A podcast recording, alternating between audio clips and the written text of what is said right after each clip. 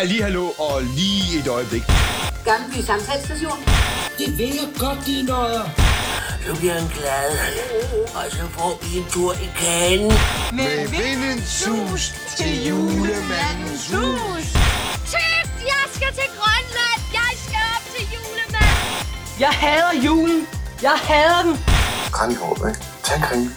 Stempel og blikklat. Det dufter af jul. Og velkommen til Har lugter lidt af jul. Jeg sidder sammen med mine smukke, dejlige veninder, Louise Falkner og Line Ryberg Rasmussen. Og hvem er du? Hvem er jeg?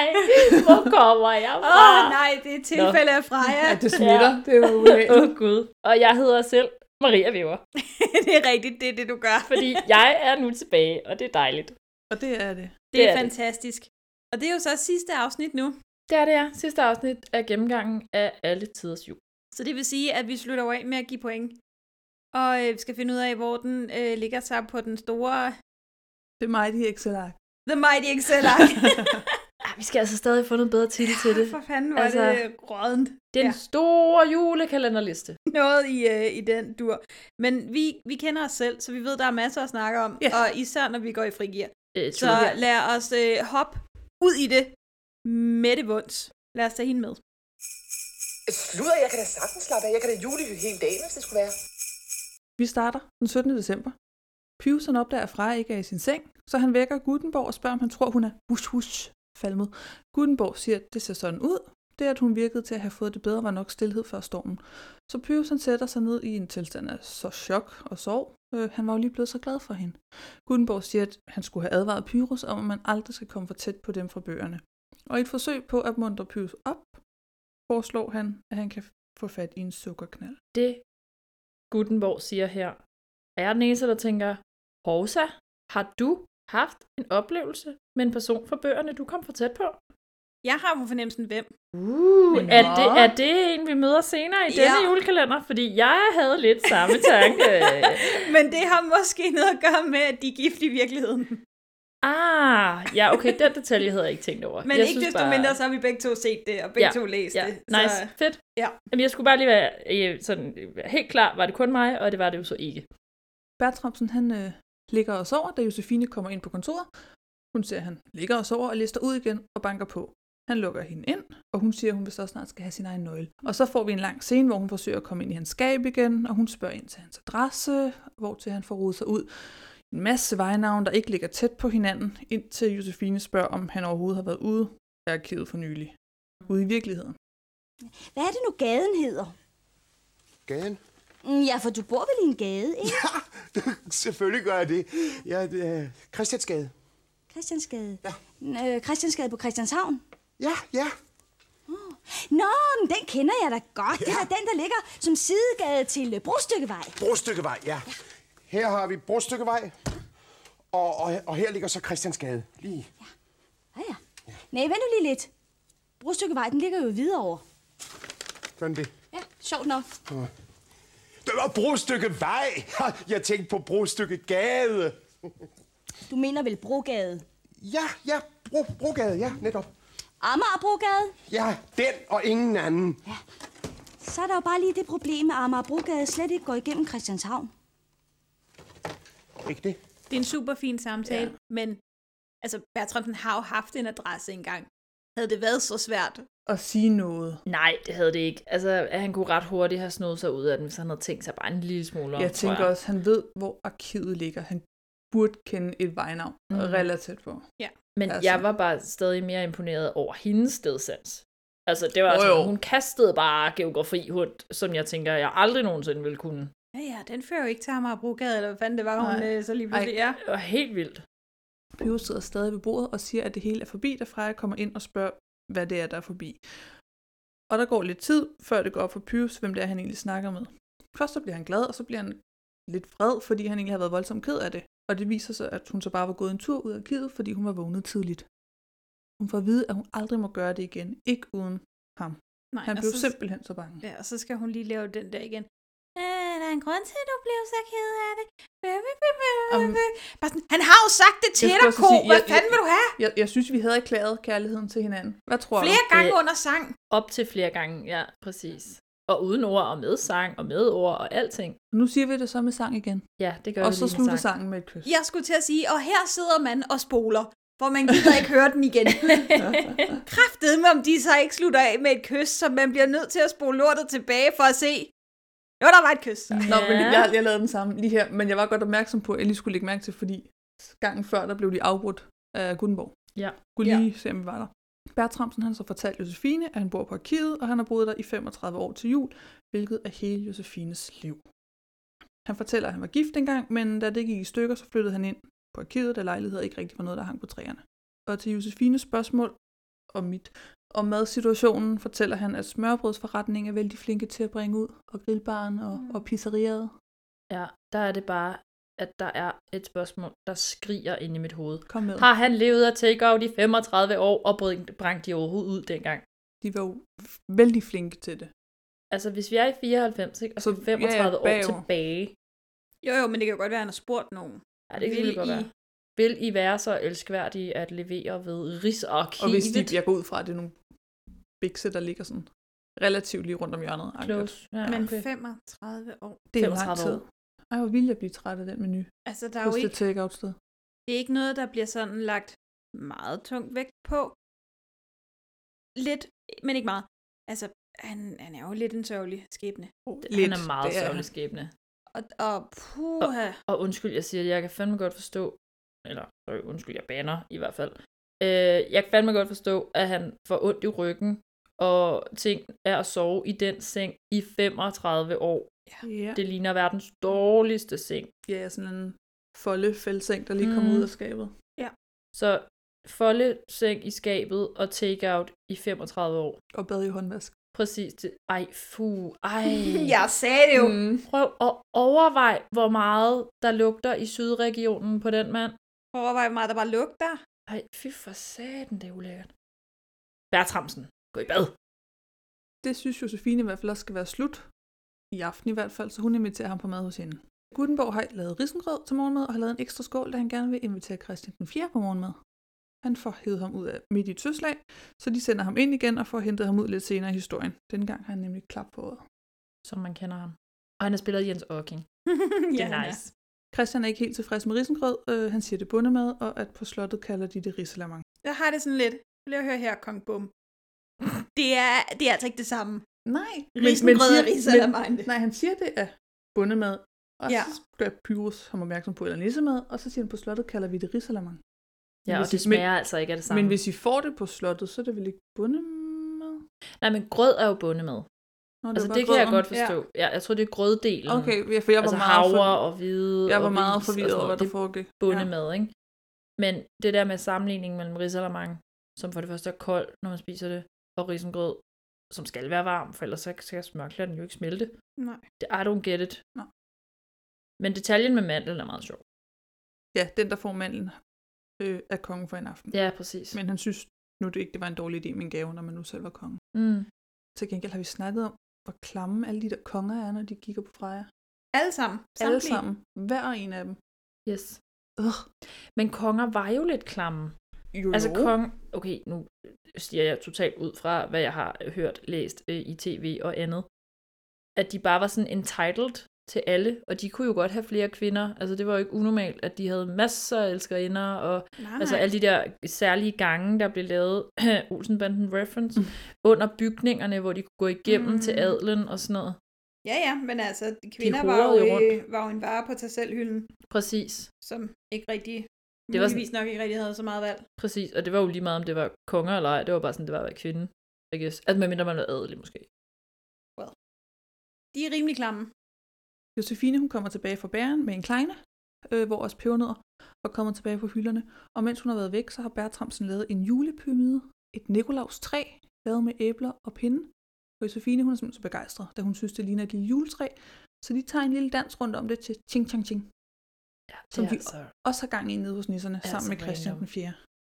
Ja, for den kender Christian den 4. Ja. Ja. også, og han siger, det er en sang, der ligesom, den har jo eksisteret altid. Den har lyttet sådan siden gamle dage. Og der har jeg det sådan, Så Jeg har de lige jo- undersøgt lidt, ikke? Ja. Mm. Der går 165 år fra Margrethe den første død til Christian den 4. fødsel. Ja. Det er en sang, der overlevede længe. Ja, Den du, har du overlevet mener rigtig ikke, den er længe. god nok til at overleve så længe. deres, deres impro-sang, Ja, der er... med de vers. Men Ja. den har jo så åbenbart også overlevet så længe, at den er kommet med i South Park. Så Så, well, ja. så overlevede den jo lige 20 år mere. true. Ish. Og Pius, der ikke har kendt den særlig mange dage, han har allerede glemt sit eget vers. Jamen, ja, åh, hvor er det træls. Det er bare random, at den skal ind her. Så. Christian, han synes, at nissernes hjem ligner noget, han selv kunne have bygget. Og Gutenborg fortæller, at det er det skam også. Det er stadig Rigsarkivet. De får også lige fortalt, at haven til Rosenborg og Rundetårn nu er åbne for offentligheden, hvilket Christian absolut ikke er tilfreds med, så han vil ud og inspicere København. Han går ud i arkivet og er ikke til at stoppe, lige indtil han selvfølgelig ser Josefine i menneskestørrelse, og han så løber tilbage. Mm. Jeg tror også, jeg ville øh, få benene på nakken, hvis jeg stod i den situation. Sådan, Damn, det er et stort menneske, der står der. Er det Gutenborg, der siger, at det er efterhånden verdens ældste rigsarkiv, der stadig er brug Ja. Mhm. I Danmark? Det synes Ja. jeg var ret cool. Ja, det Altså synes jeg sådan- også. Danmark er et lille bitte, bitte, Mhm. bitte, bitte, bitte land, ikke? Altså, Men forklarer måske også, hvorfor at det stadig er i brug. ja. Det gør det måske lidt. 18. december. Jeg kan fortælle jer, at det hedder Model og Medister. Fedt, ja, titlerne savner jeg. Da Pius vågner, der går Gutenborg frem og tilbage på gulvet. Han har været så bekymret, at han slet ikke har sovet, for Christian den 4. sagde, at han ville komme tilbage i dag. Men kan han komme tilbage af sig selv? Nej, jeg tænkte, der skal ikke bare lade være med at trylle ham Det tilbage. tænker jeg Det var også. også det, jeg tænkte. Så Og da de så endelig tryller ham tilbage, så er Christian også sådan, Nå, jeg troede, I havde glemt mig. Ja, agtig. altså, skulle bare have lavet være. Men selvfølgelig skal vi have to afstemte Christian den 4. Det, det giver vi, mening, ja. når han er så stor en dansk figur. Gutenborg har i hvert fald lovet, at han gerne må se sine bygninger, vel og mærke tryllet til menneskestørrelse.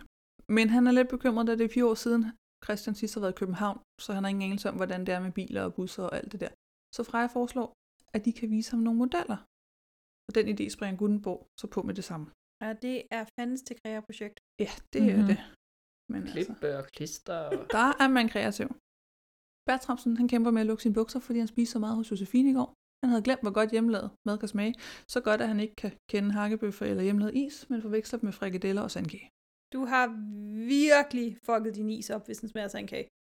Ja, jeg har da sådan lidt, jeg ved ikke, er det en reference til Josefines madlavningsevner, eller dig?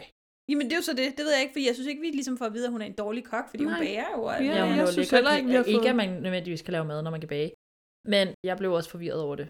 Jeg tror, det er en joke, der skulle have været sjov, som falder lidt til jorden. Ja, det er nok mere, fordi den ikke rigtig har et, et, et target. Mm-hmm. Josefine spørger, hvad hun skal lave i dag, og Bertramsen siger medister.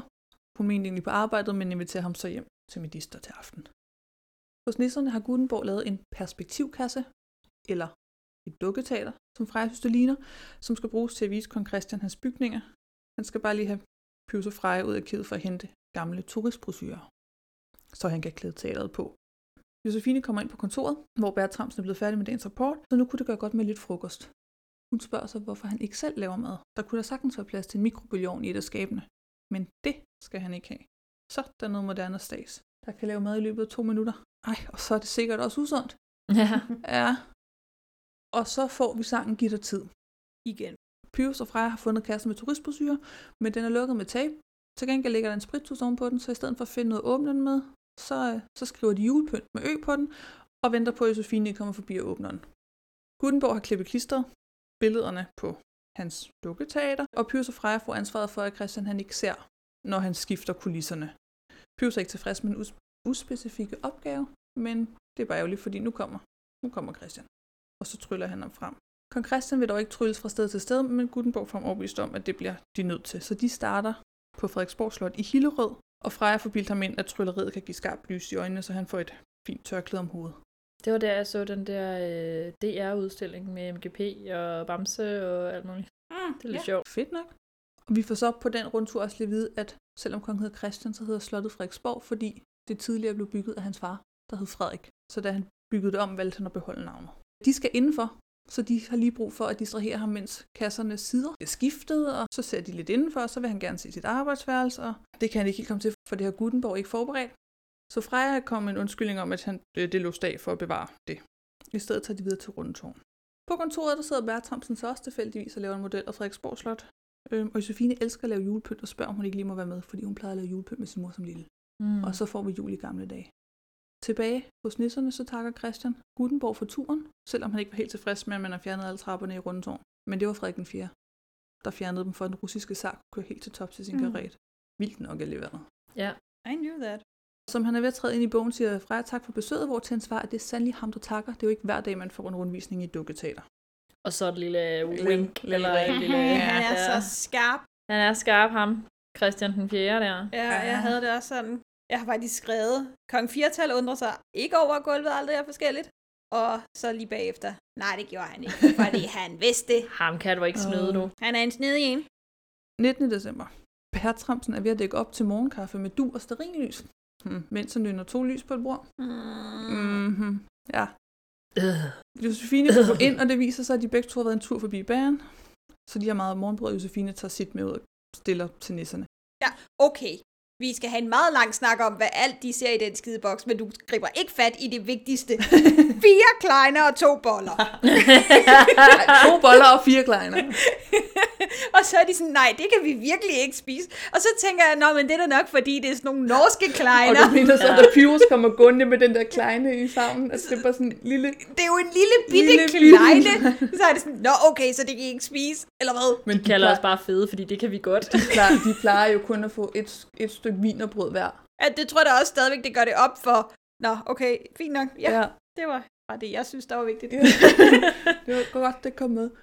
Pyrus han vækker de andre med larm og råben, fordi han kommer ind med den der kæmpe kleine i favnen og siger, at der er flere derude. Det er dog ikke godt ifølge Gutenborg, fordi det betyder, at menneskene ved, at de er der. Og Nisse foretrækker at leve ubemærket. Mens Men er det der, hvor han kommer råbende ind, hvor Gutenborg er sådan, ah, hvad sker der? Er rundetårn væltet? Det kan godt være. Siger han det? jeg har skrevet det i mine noter, og så står der ha ha ha. så må det jo ja, være vigtigt. Ja, det var så der. Vågner alle små nisser og andet godt folk. Babu, babu, babu. Hvad, hvad er det? Er rundetårn væltet? Niks. Det er heller ikke blevet firkantet. Se engang, hvad far har fundet. Mens Josefine og Bertramsen drikker deres kaffe, taler de om, at vi danskere altså er gode til at hygge os, men at der ikke rigtig findes et ord, der dækker det at hygge sig. Ej, jeg fik sådan en varm Ja. mave. Ej, ikke varm Fik du en varm mave? Okay. jeg, fik, jeg fik sådan en varm følelse i kroppen, bare da de havde den samtale. Jeg var sådan, uh, er det nu? Er det Og nu? så kom hyggesangen. Oh, jo, Ja. men to ting. Meget bred i det her afsnit. Ja, det kan jeg Og godt fornemme. senere. Hygge er norsk. Hvad fanden? Det tager hele vores identitet fra os. Ja, ja, Øhm, der betyder det noget andet. Men, men ja men jeg, jeg hørte det godt og tænkte, ah ven, det kan du ikke bare slynge ud, så skal du sige, hvad det betyder på norsk. vi som danskere har jo slået os op på, at det vi har, det er hygge. Hygge er Det vores. udefinerbare Ja, ja. koncept, som kun vi har. ja. Ordet hygge stammer oprindeligt fra norsk og betød at trøste, tilføre nogen mod eller glæde. Det siger øh, Google. Okay, men mig? det er jo så i hvert fald ikke det, at uh, hyggesangen. Nej, det er i hvert fald ikke det, hyggesangen siger.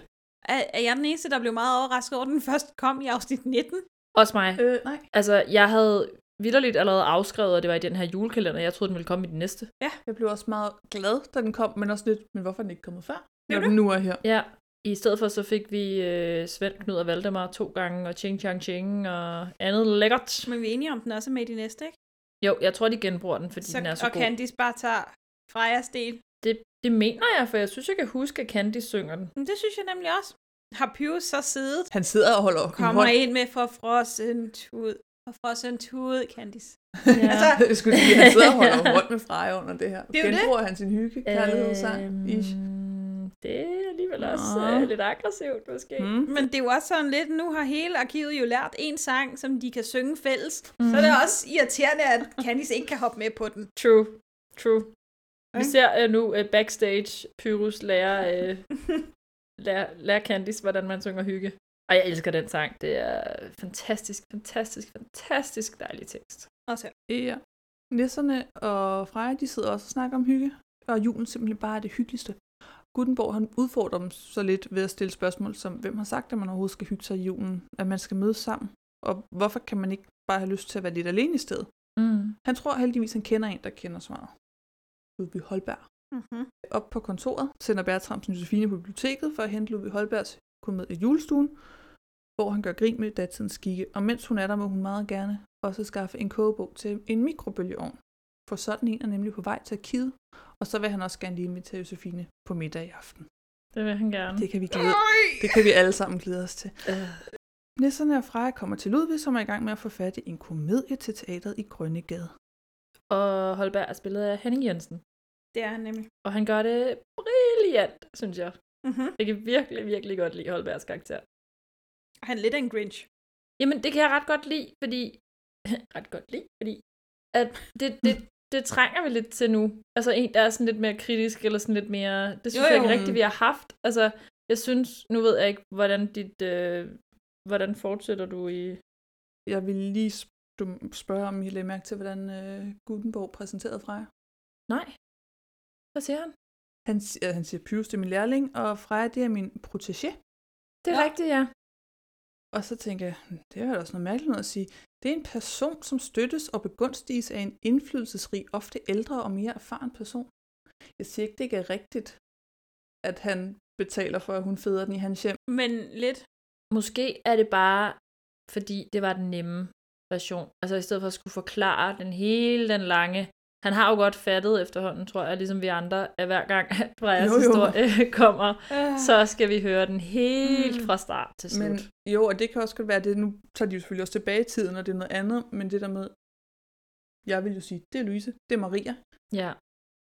Og jeg, så var jeg, vil bare... ikke, jeg vil ikke forvente, at den vedkommende, jeg præsenterede jer til, Men spurgte, du har, hvem heller, er de? ikke- du har heller ikke været one-on-one med Emma Gad og Nej, lært, hvordan man er præsenterer eller rigtigt. snakker. Nej. Det er rigtigt, det, det er har du ikke. rigtigt.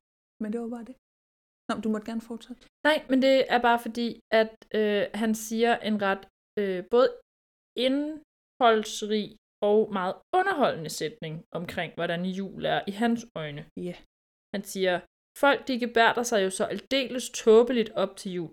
Under dække af julens helligholdelse er der omtrent ingen grænser for, hvad folk finder på af ugudeligheder. Man æder og drikker de mest utrolige mængder, og grænsen mellem mænd og kvinder bliver også temmelig flydende. Så sådan, beskrev han lige en julefrokost der. Rimelig Det meget. gjorde han. Det lød fuldstændig som dansk julefrokost. Og så står det så også til sidst, og helst involverer noget mad. Ja.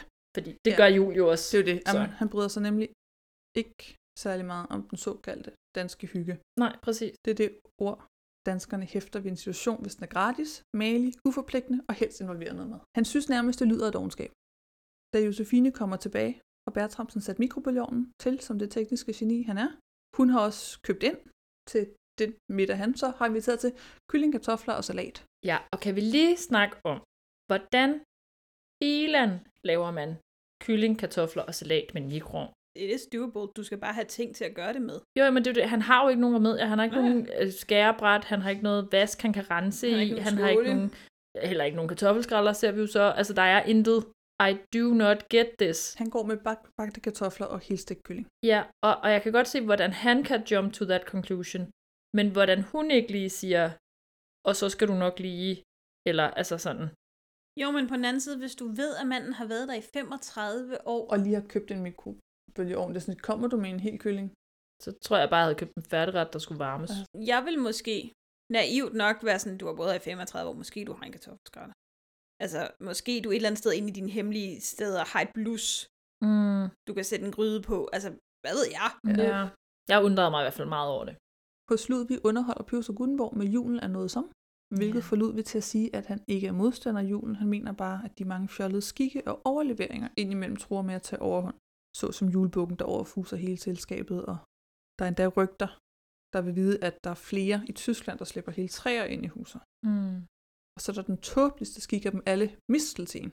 Her er Pius ikke sent til at sige, at han gerne vil vise Freja, hvad det er. Nej, Hvad der er med mistelten. det vil han Hvis de havde gerne. en her. Og Ludvig fortæller hende så, at det traditionen vil sige, at enhver jomfru, der stiller sig under mistelten, skal kysse den mand, der finder hende der. Skal det være en jomfru? Det sagde han. Dengang var det nok bare også sådan, alle kvinder, der ikke er gift, det er sgu en jomfruer. Tilbage på kontoret har Bertramsen dækket fint op til middag, og da Josefine banker på døren, stiller han sig under mistelten og siger, kom ind. Nej. Til gengæld er hun pæn. Hun er så virkelig fantastisk smuk, når hun kommer ind der. Og hun har klædt sig pænt på, hun. og hun har håret nede næsten for første gang, Ja. og sådan, altså meget smuk. Og så får vi den længste scene med Bertramsen, der prøver at få Josefine over til ham, og hende, der undgår det på flere forskellige måder, indtil han ender med at sige, at der er noget, han gerne vil vise hende, og peger op på mistelten. Åh, mistelten! Nej, hvor er jeg dum. Hvor har du fundet den? Ærligt talt, i 1700-tallet, men jeg, jeg tænkte, at, at Åh, selvfølgelig. Den, som står under mistelteten, skal selvfølgelig have et kys. Jeg må indrømme, jeg havde jo ventet lidt mere end det. Jo, du mener da vel ikke? Nej, øh, jo, til, øh, nej, øh, men jeg må indrømme... Øh, ja, hvordan skal jeg nu sige det? Han gør sig klar til et kys. Nej, Og jo, det nej, gør han. nej, og, og bliver nej, noget så skuffet, nej. da han kun får et på kinden. Øh, Ja. Nej. Jo, Mm-mm. han siger, at han må indrømme, at han havde ventet lidt mere end det. At han i den senere tid er kommet til at falde Nej. mere en almindelig sympati Nej. for Josefine. Og håbede, at det samme Stop var gældende for hende. Line, stop det. Jeg snakker Jamen, jeg, sandheden. sidder, jeg sidder seriøst og krummer tær under Jeg snakker bordet. sandheden. Altså, jeg kan ikke... At Josefine ser, hun ved selvfølgelig ikke, hvorfor vi andre krummer tær. Hun ser også lidt presset ud. Ja, det gør hun faktisk. Men hun siger, at hun også holder af ham, men måske ikke lige på den måde. Fordi hun har vokset op alene med sin mor og har altid drømt om at have en far. Så det er mere på den måde, hun ser ham. En ven, en fortrolig, en far, om du vil. Og man ved det eller ej, så tager Bertram egentlig meget pænt. Og siger, at han vil være stolt af at være hendes reservefar. Ja. Altså, jeg synes, de, den her opbygning fra, hvor han øh, tænder lys, og så er der mistelten og alt det her, og jeg krummer tær, og jeg får en lille smule kvalme og dårlig smag i munden og sådan noget. Men jeg synes faktisk, de afrunder den ret fint med, hvor han siger sætningen, at han gerne vil være reservefar. Altså, det er sådan, vemmeligheden forsvinder hurtigt, synes jeg.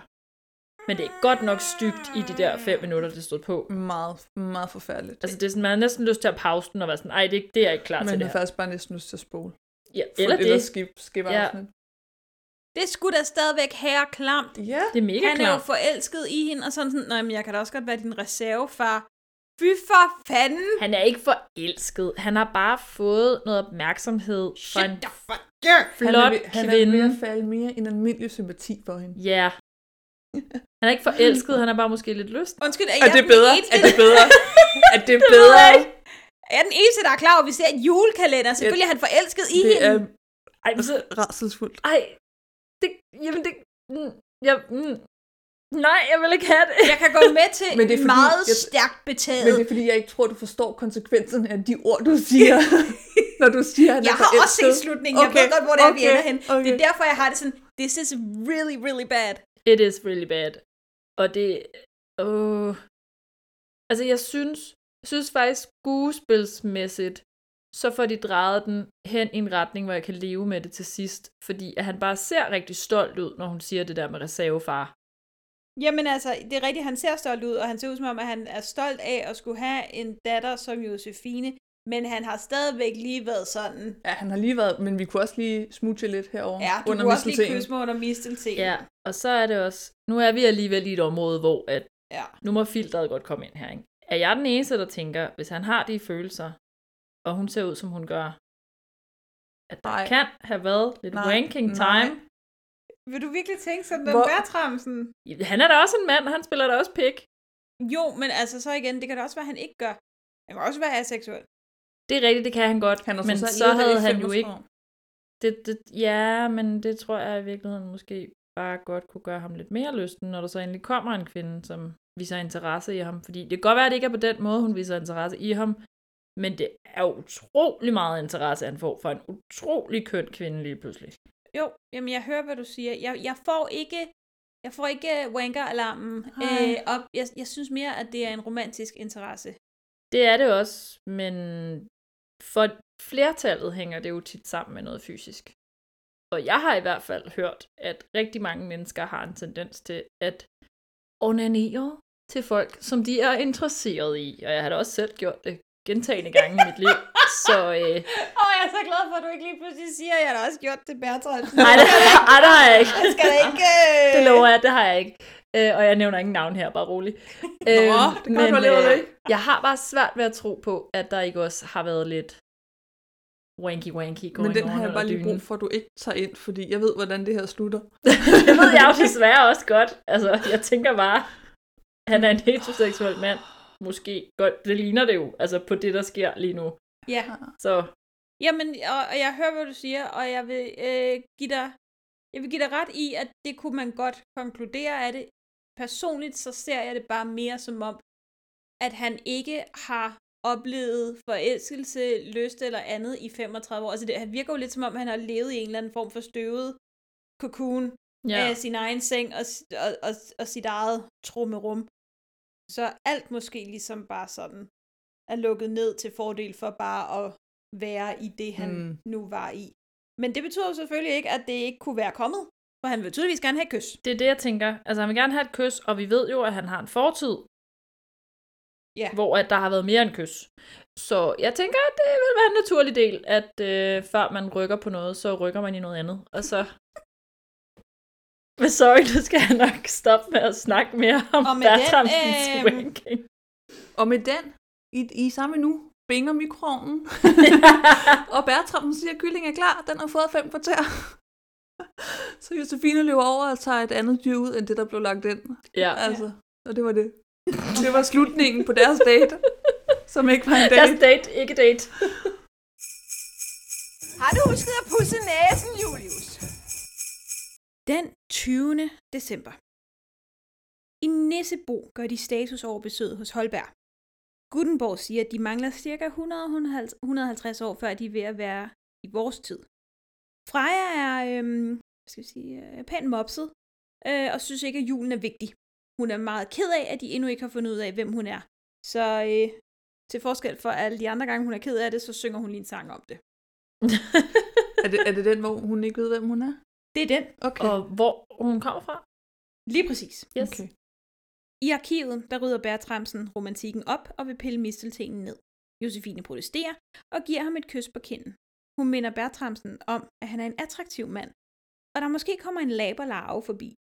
Hun spørger, om der aldrig er nogen, der har sagt det til ham, og de snakker om Bertramsens tidligere ægteskab. Han fortæller, at han gik for meget op i sit arbejde, så han helt glemte at komme hjem. Juleaften. Ja, det er ikke helt godt. det ved jeg heller ikke helt lige. Altså, hvis jeg havde planer om at holde jul med min kæreste, og han ikke dukkede op, så ville jeg godt nok også blive utilfreds da. Og på så mange niveauer. Ja. Og såret, ikke mindst. Jo, jo, men det er jo det. Freja har sunget, så hun er i godt humør igen. så de drager afsted til en forfatter. En forfatter, som Josefine også synes, hende og Bertramsen skal kigge på. Selveste H.C. Andersen. Ja. Han har skrevet Gutenborgs yndlingshistorie, Nissen hos Spækhøgeren. Kan I huske, at vi senere... Ja, i Mhm. næste eller? Ja, det er altså en øh, voldsom historie. Ja. Yes. Nisserne og Freja tager til Tivoli, som vækker nogle minder hos Freja. De finder H.C. Andersen, imens han går rundt og digter. Fordi Freja fryser, bliver H.C. Andersen inspireret til at skrive historien om den lille pige med svovlstikkerne. Mm. Med fantasiens magi sørger hos H.C. for, at historien bliver opført på pantomimeteatret. En forestilling helt uden ord. Og der får vi så lov til at se den lille pige med svovlstikkerne opført med musikspillet. Øh, spillet. Ej, men jeg synes, det var så fantastisk. Det var ligesom at se en gammeldags stumfilm mm. med musik til. Altså, jeg tænkte faktisk lidt lige, da vi sad, eller da jeg sad og så det, kan jeg vide, om børnene kan følge med i det her, fordi nu har vi, nu har vi en helt anden form for fortællestil og sådan noget, men jeg synes virkelig, det var fint. Men det, Det tror jeg sagtens, de kan. Altså, okay, noget helt andet. Mm. Men kan du huske øh, tut tut tut, eller frut frut, eller frut frut? What? Tøf, tøf. Tøf tøf, tak. Den gule bil. Nå, ja, ja, ja, ja, ja. Altså, ja, den er jo også uden ord, og den øh, kører jo bare rundt, og det var jo en, en fast del af fredag. Ja, men det er rigtigt nok. Men jeg tror også bare i forhold til, og vi, vi skal selvfølgelig også tilbage til 94, der var børn selvfølgelig også vant til noget andet. Altså, Det hedder man også langt rundt for at finde det navn, var. Sorry. True. Øh, men jo, det er rigtigt. Øh, jeg synes bare, det er så smukt. Ja. Altså, nu er det også en virkelig smuk historie, og trist historie. Ja. Men, men jeg, altså, jeg blev bare sådan helt, ja, fortryllet nærmest, mm. følte jeg, da jeg sad og så det også, fordi det foregår i Tivoli, og det er hos Andersen, og Ja, man bliver henført lidt til noget andet. Det er også sådan en pause fra... Altså, Ja, for- jeg vil sige, jeg er ikke sikker på, at det måske fungerer så godt, som vi synes, det fungerer, øh, når man ser dem afsnit per dag. Så er det meget af julekalenderen, der går med det her stykke. Men når du har siddet og set otte afsnit, I træk. og du kommer Ja. til noget nyt, hvor der sker noget helt andet, så er det lige Ja. pludselig, ah, ja, der er dog lidt en pause. Og så synes jeg også bare, at det fungerer rigtig godt, fordi som du også sagde i det sidste afsnit, tror jeg, det der med, grafikken er blevet pænere. Ja. Vi er kommet derop, hvor det faktisk er pænt at kigge på, Mm. altså Mm. fortællingen. Det er til at leve med. Ja. Men jeg synes også bare, det er en rigtig god måde at illustrere, at han sidder og digter. Mm. Fordi de ville jo ikke kunne vise det på samme måde, fordi så ville det virke som om, at det var en ting, der skete. Ja. Fordi det er det, vi er vant til at se i, der, altså i fortællestilen. Mm. Men fordi han digter, så bliver det sådan en kunstnerisk ting, Ja. og det flyder på en anden måde, og ej, det er virkelig lækkert lavet, synes jeg. Ja, jeg er meget enig. Bertramsen han finder ud af, at ordet juletræ bliver nævnt i eventyret. Og det betyder jo, at nu har de opdaget juletræet i historien. Mm. H.C. Andersen fortæller, at det første sted, han så juletræet, var hos familien Lehmann, og de er tyske. Og han så det som en lille dreng, så det må være kommet til Danmark i omkring 1810. Pius inspirerer sig H.C. til at skrive historien om græntræet. Ja. Åh, jeg elsker det eventyr. Og jeg dør indvendigt. Ej, men det er så smukt og forfærdeligt på samme tid. Øh. Mm-hmm. Elsker det. Josefine hun bliver sendt op til dronningen for at levere rapporten til hende. For man ringer vel bare på døren, siger Bertramsen. Ja, og insisterer på at snakke med Margrethe. Tak for den opgave. Ja, tak for lort. Der er sket et mirakel. Da nisserne er på vej i seng, ligger Pyrus og græder. Han er nemlig ved at læse en bog. En bog med eventyr. Altså, der tolker jeg det ud til, at han ligger og læser græntræet. Det er i hvert fald fint. Jeg kan godt lide det. Og jeg kan virkelig godt lide kontrasten med, Ja. at han læser øh, bog, Mm. og Gutenborg læser Men han var jo også helt tudfærdig efter. Ja, ja, fuldstændig. Men han er jo Altså. en lille... Lille følebasse. Afsnit 21. Som hedder Åh, Louise. Jo, ja, det er rigtigt. Og så synes jeg bare, det var ret sjovt, fordi det var dig, der skulle gennemgå det. Ja, det var. Bertramsen har en overraskelse til, Jo- til Josefine. Noget, der involverer en sav. Hvilket selvfølgelig fører til, at han saver sig i fingeren. Og så involverer det også en hammer, som fører til, at han hammer sig på fingeren. Jeg elsker, hvordan du bare ruller øjnene, mens du siger det. Sorry.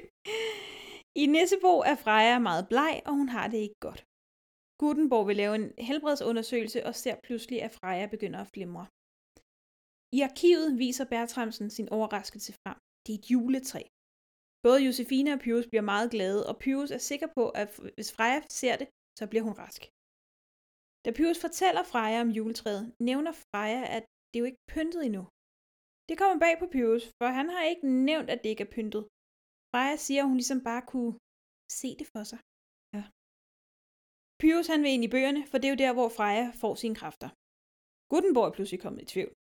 M- måske alt den der rejsen frem og tilbage i bøger, det er det, der gør hende svag. Så de beslutter sig for at bringe historien til dem i stedet. De vil have Frederik den 7. ud, men de får så i stedet grevinde Louise ind i Nissebo. Hun har nemlig lagt mærke til, at Frederik forsvinder hver eneste gang, de er i teatret. Så hun insisterede på at bytte plads. Hun kendes også under navnet Grevinde Danner. Frederiks kone til venstre hånd. Altså det vil sige, at hun ikke er adelig. Mm. Vi har lidt snakket om det før, det der med deres bevidsthed. Men jeg går ud fra, uden at kende den der bog, de slår op i, at der ikke sådan nødvendigvis flere gange står, at han er i balletten. Nej. Så er det fordi, at hver gang de læser siden, så oplever de det inde i bogen. Det må man gå ud Det fra. gør jeg Og det er så der, at hun lægger mærke til fra gang til gang, at han er væk. At han bare smutter. Selvom tiden står stille, når Frederik Ja. er ude. Ja, det er sådan, jeg har læst det okay. i hvert fald. Det er også det, jeg tænker. Louise, hun vil vide, hvem Freja er. Men det er jo et problem, når ingen ved, hvem Freja er. Men Pyrus ved godt, hvem Freja er. For hun er hans kæreste. Ja. Hvornår skete det? Nu. Øh, ja. nu. Det, det skete tror jeg nu. også. Jeg, synes, jeg tror ja. også, Pyrus eller Freja så lidt overrasket ud. Er det? Okay. Så der jeg betyder i virkeligheden noget for dem. Så, så er jeg din kæreste? Så jeg er faktisk nogen.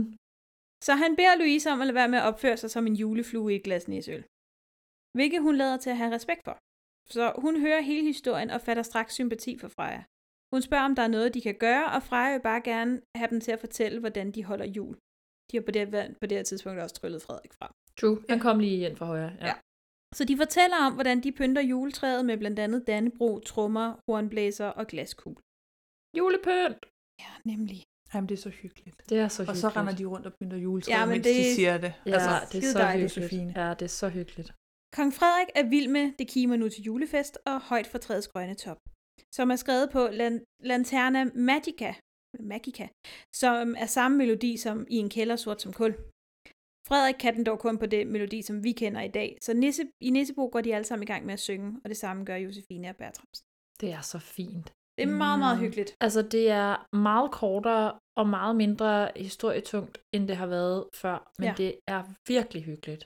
bare Ja. julet. Det er bare, Det er bare jul, og det er hygge, og det er en virkelig fin måde at få både julepynt på træet, og salmer ind i julehistorien, Mhm. mm-hmm. synes jeg.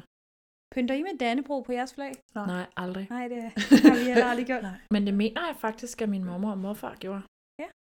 Det er sjovt, fordi jeg ved ikke, om det er en traditionsting, eller om det er en aldersting, eller andet. Men ja, der er ikke nogen i, i min familie, der nogensinde har gjort det.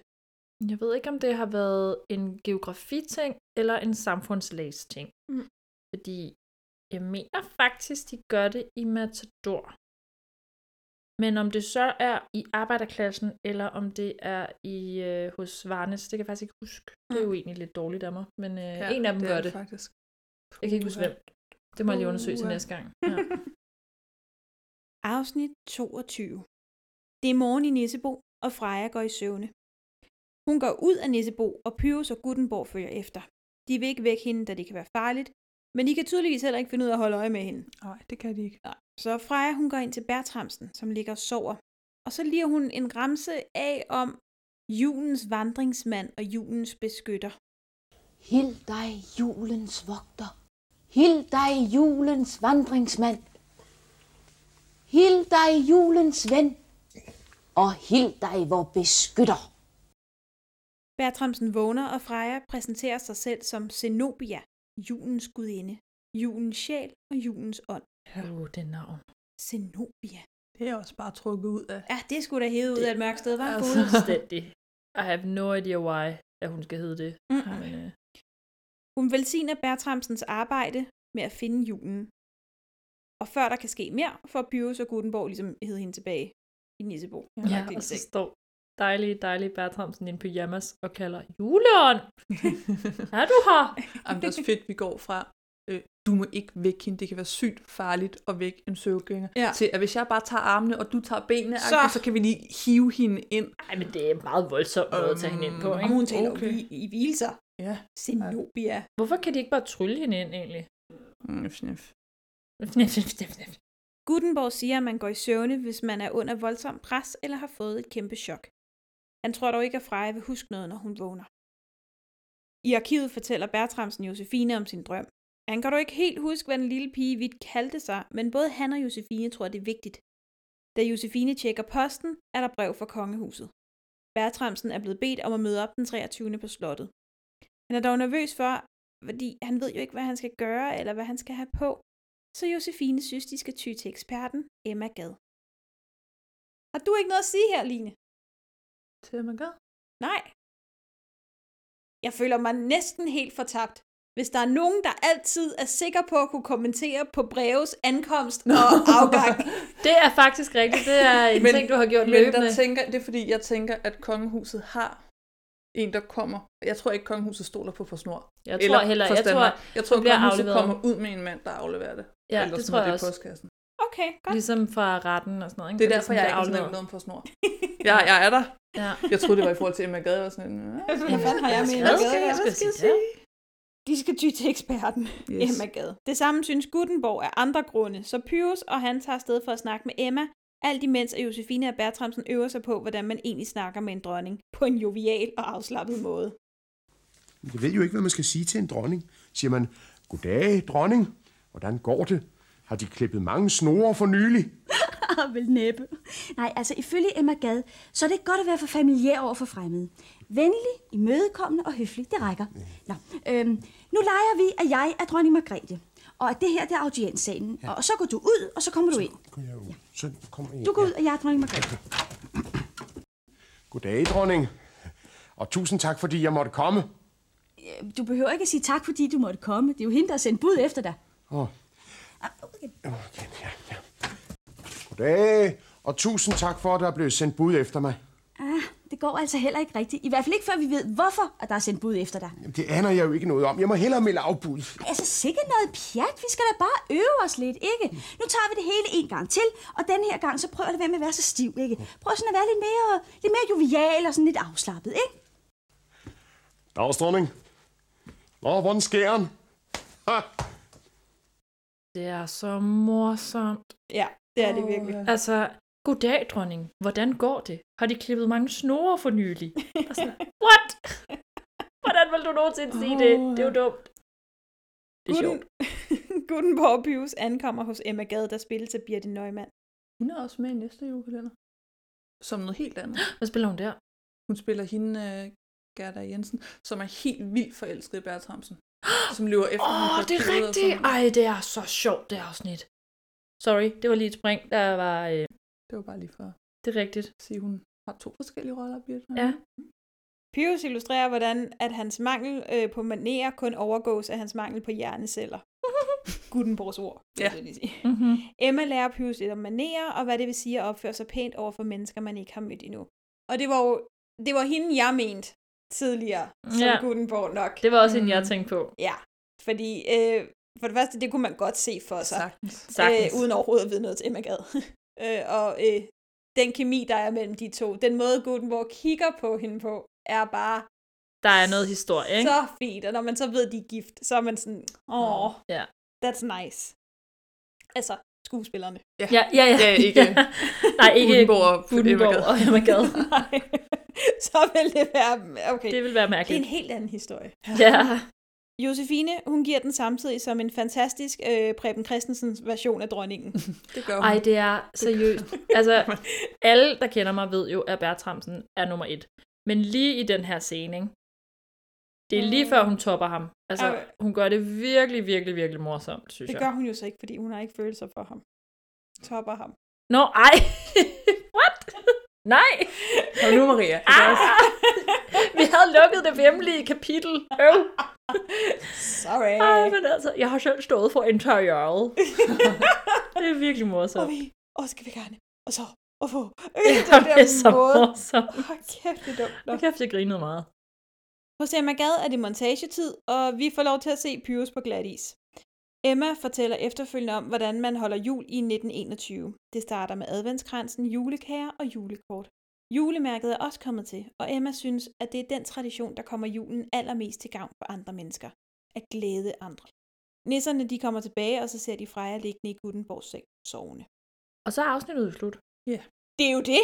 Og så sad jeg, og det kan jeg se på dit ansigtsudtryk nu, at jeg ikke var den eneste, der Jeg sad også og tænkte, det er da altid den 22. Fordi, er det ikke alt, altså var det ikke her, jeg troede det var her, at det begyndte det store, store med, at det altid var den 22. at ting gik galt. Jo! Men det kan være det første, så er jeg altid snisse. Jeg ved ikke, det kan Altså, jeg har det sådan, det er jo et kæmpe barndomstraume, der lige pludselig er forsvundet. Ja, Jeg har det jo bare så godt. altså, jeg er bare så forvirret, fordi jeg husker det altså bare som om, at det var the big thing, når vi så julekalender til din fødselsdag, Ja. og så gik alt galt. Altid. Altså rotterne og øh, julen, der igen, spoiler, ting, Ja, ja, ting gik ja. galt. Men Ja. ja, så har de lige en dag til at sådan prøve Ja, at ordne præcis. det. Ja. Og så er hygger de den sidste og dag. Ja. Eller så ordner de lige starten af den 24. Så kan de Ja, hygge sådan. altså det- Ja. Jeg var virkelig sådan, altså jeg sad virkelig og sådan, er afsnittet slut nu? Men, Men hvad så? men hvad så med det, jeg ved, der skal ske? Også her. Som jeg jeg sad troede og tænkte præcis det samme. Jeg havde, jeg havde forberedt mig Det havde jeg nemlig også. mentalt. Det var sådan helt, nå, Skal I to nu giftes og have et bollebæreri? Afsnit 23.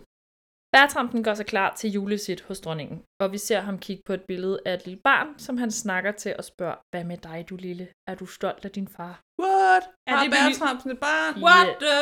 Exactly. Frøken Brahe kommer og virker en smule stresset på vegne af Bertramsen, og de prøver at snakke sammen om at bero, altså for at berolige hinanden. Jeg snakker om dronningen som en helt normal dansker, men ender med at kalde hende noget helt særligt, og så går nervøsiteten bare helt amok. Er det virkelig den eneste hvide skjorte, du har? Har du husket at puste dine sko, Bier? Du skal huske at puste dine sko, det var godt. Jeg har taget noget morgenbrød med, fordi man ved jo ikke, hvad de, hvad de sådan har tænkt sig at servere for dig op på, på slottet, så jeg tænker, jeg vil tage lidt morgenbrød med. Hvad med jakken? Hvor ja, der er jakken, det var godt. Josefine, Ja, var det ret ikke mig, der burde være nervøs? øh, nervøs. Hvad mener du? Ja, skulle det ikke være mig, der snakkede som et vandfald, og dig, der forsøgte at trøste? Jo, selvfølgelig undskyld. Ja, jeg er bare så spændt. Ja, du er den første, jeg kender, der skal møde dronningen personligt. Jeg har ikke sovet hele natten. Heller ikke jeg. Egentlig er det fjollet, ikke? Faktisk så er hun jo bare en ganske almindelig dansker, ligesom alle os andre. Ja, du har ret. Hun er ganske almindelig. Helt ualmindelig almindelig. Og lige til. Hun er faktisk et sindbillede på en ganske almindelig dansker. Ingen er så almindelig som hun. Nej, hun er virkelig noget for sig selv.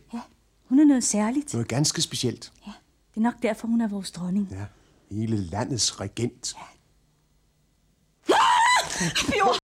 I Nissebo er Freja stadig meget dårlig, og Pøv siger, øh, hvad så til det snart er jul, da han ikke kan tænke på julen, det når Freja har- har det altså- så dårligt. Der har Dennis Knudsen virkelig, virkelig haft nogle hårde dage på sættet, fordi hvordan får man hendes hår til at ligne mere lort? Jeg synes bare, hun så uendelig grå ud. Jeg tænker, har de bare sådan taget sådan noget teater makeup og bare sådan tværet rundt i hendes ansigt? Højst sandsynligt. Hmm. Hun ser meget, meget grå ud, Hun, synes jeg. hun, hun er også ved at falme. Hun har, hun har, hun har det jo dårligt. Jo, ja, ja, men... Hvad er det, hun er ved at blive staldnisse? Ja, Ja, hun er ved at blive staldnisse, ja. ikke også? Bortset fra, at hun ikke er nisse. Hun bliver grå, ja, det er Ja. rigtigt. Hun går ned til den dårlige stemning. Ned til den dårlige stemning. Rotter og mukkenkorn. Ja. Det er ikke rart. Nej, det er det ikke. hørt. Det er rigtigt. Freja er meget træt, men sød og optimistisk, og nisserne går ud i arkivet for at tage på historietur, så hun kan hvile sig. Mm. Bertramsen er nu flot og klar til dronningen i sin smoking, right? Mm-hmm. Er det ikke en smoking, når det er den, den her? Jeg kan på? ikke se, om det er kjole Jeg kan ikke huske, om den har... Øhm... Det er smoking hale. eller kjole. Det er en af de Mm. to. Og Josefine siger, se sig at komme ud af døren, inden jeg bliver vanvittig.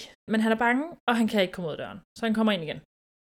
Hun kalder ham for hele julens redningsmand, og får ham bagefter til at synge med til jul i gamle dage for at få styr på nerverne. Og det er så sødt, de har lavet den uden rekvisitterne. Altså, og man kan se også øh, i deres ansigter, at de er meget opmærksom på, at det skal gøres på en anden måde. Det skal mm. være mere Mhm. nedtonet, det skal være mere roligt. Det er, sådan, det, det er virkelig godt faktisk, synes jeg. Jul i gamle dage spiller med ham i smoking, og dem, der imiterer deres optræden. Ja. Mhm. Det slutter med, at hun til sidst får ud af døren. Og i arkivet snakker Pius og Gutenborg om, hvordan at menneskerne bare tager æren for deres arbejde, de har lavet i hele december. Efter da han blev kaldt redningsmand, ikke? Og altid kun tænker på sig selv. Lige bagefter så kommer øh, Josefine ind med konfekt og siger tak for hjælpen til hvem end der er derinde, der har hjulpet. Altså nisserne. Ja. Og så kommer Gutenborg lige sådan, det gælder selvfølgelig ikke alle mennesker, fordi Mm. de er rigtig glade for Josefine. Nisserne skal hver for sig i dag. Pyrus skal til 1947 hos en tegner, der hedder Frederik Bramming, og han bliver denne gang tryllet ind i bogen som lille, Mm-hmm. og kommer frem til Bramming, der er spillet af Niels Olsen. ja. Bramming er meget glad for at møde en nisse, og henter nogle godter til ham. Hjemme i Nissebo vågner Freja og kan ikke huske, at de andre er gode. Hun laver shush, shush, shush, og så klipper det væk fra hende. Hos Pius fortæller Bramming, at han er farveblind og elsker at tegne juleting, og at det er hans datter, som farvelægger alle hans tegninger. Han er i år blevet bedt om at tegne noget helt nyt, øh, og kort efter begynder Pius at kravle op af hylderne efter flere godter, og mens han hænger der på hylden, så bliver Bramming kast, eller han bliver, øhm, han bliver meget inspireret. Ja. Og øh, tegner skitser af Pius, som ja. selvfølgelig bliver til kravlenisser. Ja. Øh, den klassiske kravlenisse. Mm-hmm. Bramming spørger, om Pius vil stå model for ham, og han synger cool jul, imens der bliver tegnet løs med kravlenisser på skitseblokken. Mm. Der klippes fra, øh, bagefter fra sk- skitseblokken til en ægte kravlenisse, der nu er kommet tilbage der, hvor de hang den i arkivkontoret, før julen forsvandt. Ja. Bertram den kommer tilbage fra dronningen og er meget overvældet. Han siger, at nu har han et minde for livet i hans hjerte, og nævner, at hvis han havde haft sin datter hos sig i dette øjeblik, så ville alting have været perfekt. Det er rimelig indskudt Er meget casual. Min sådan. datter, du aldrig har hørt om før. Ja. Ja, bare hun præcis. havde været her.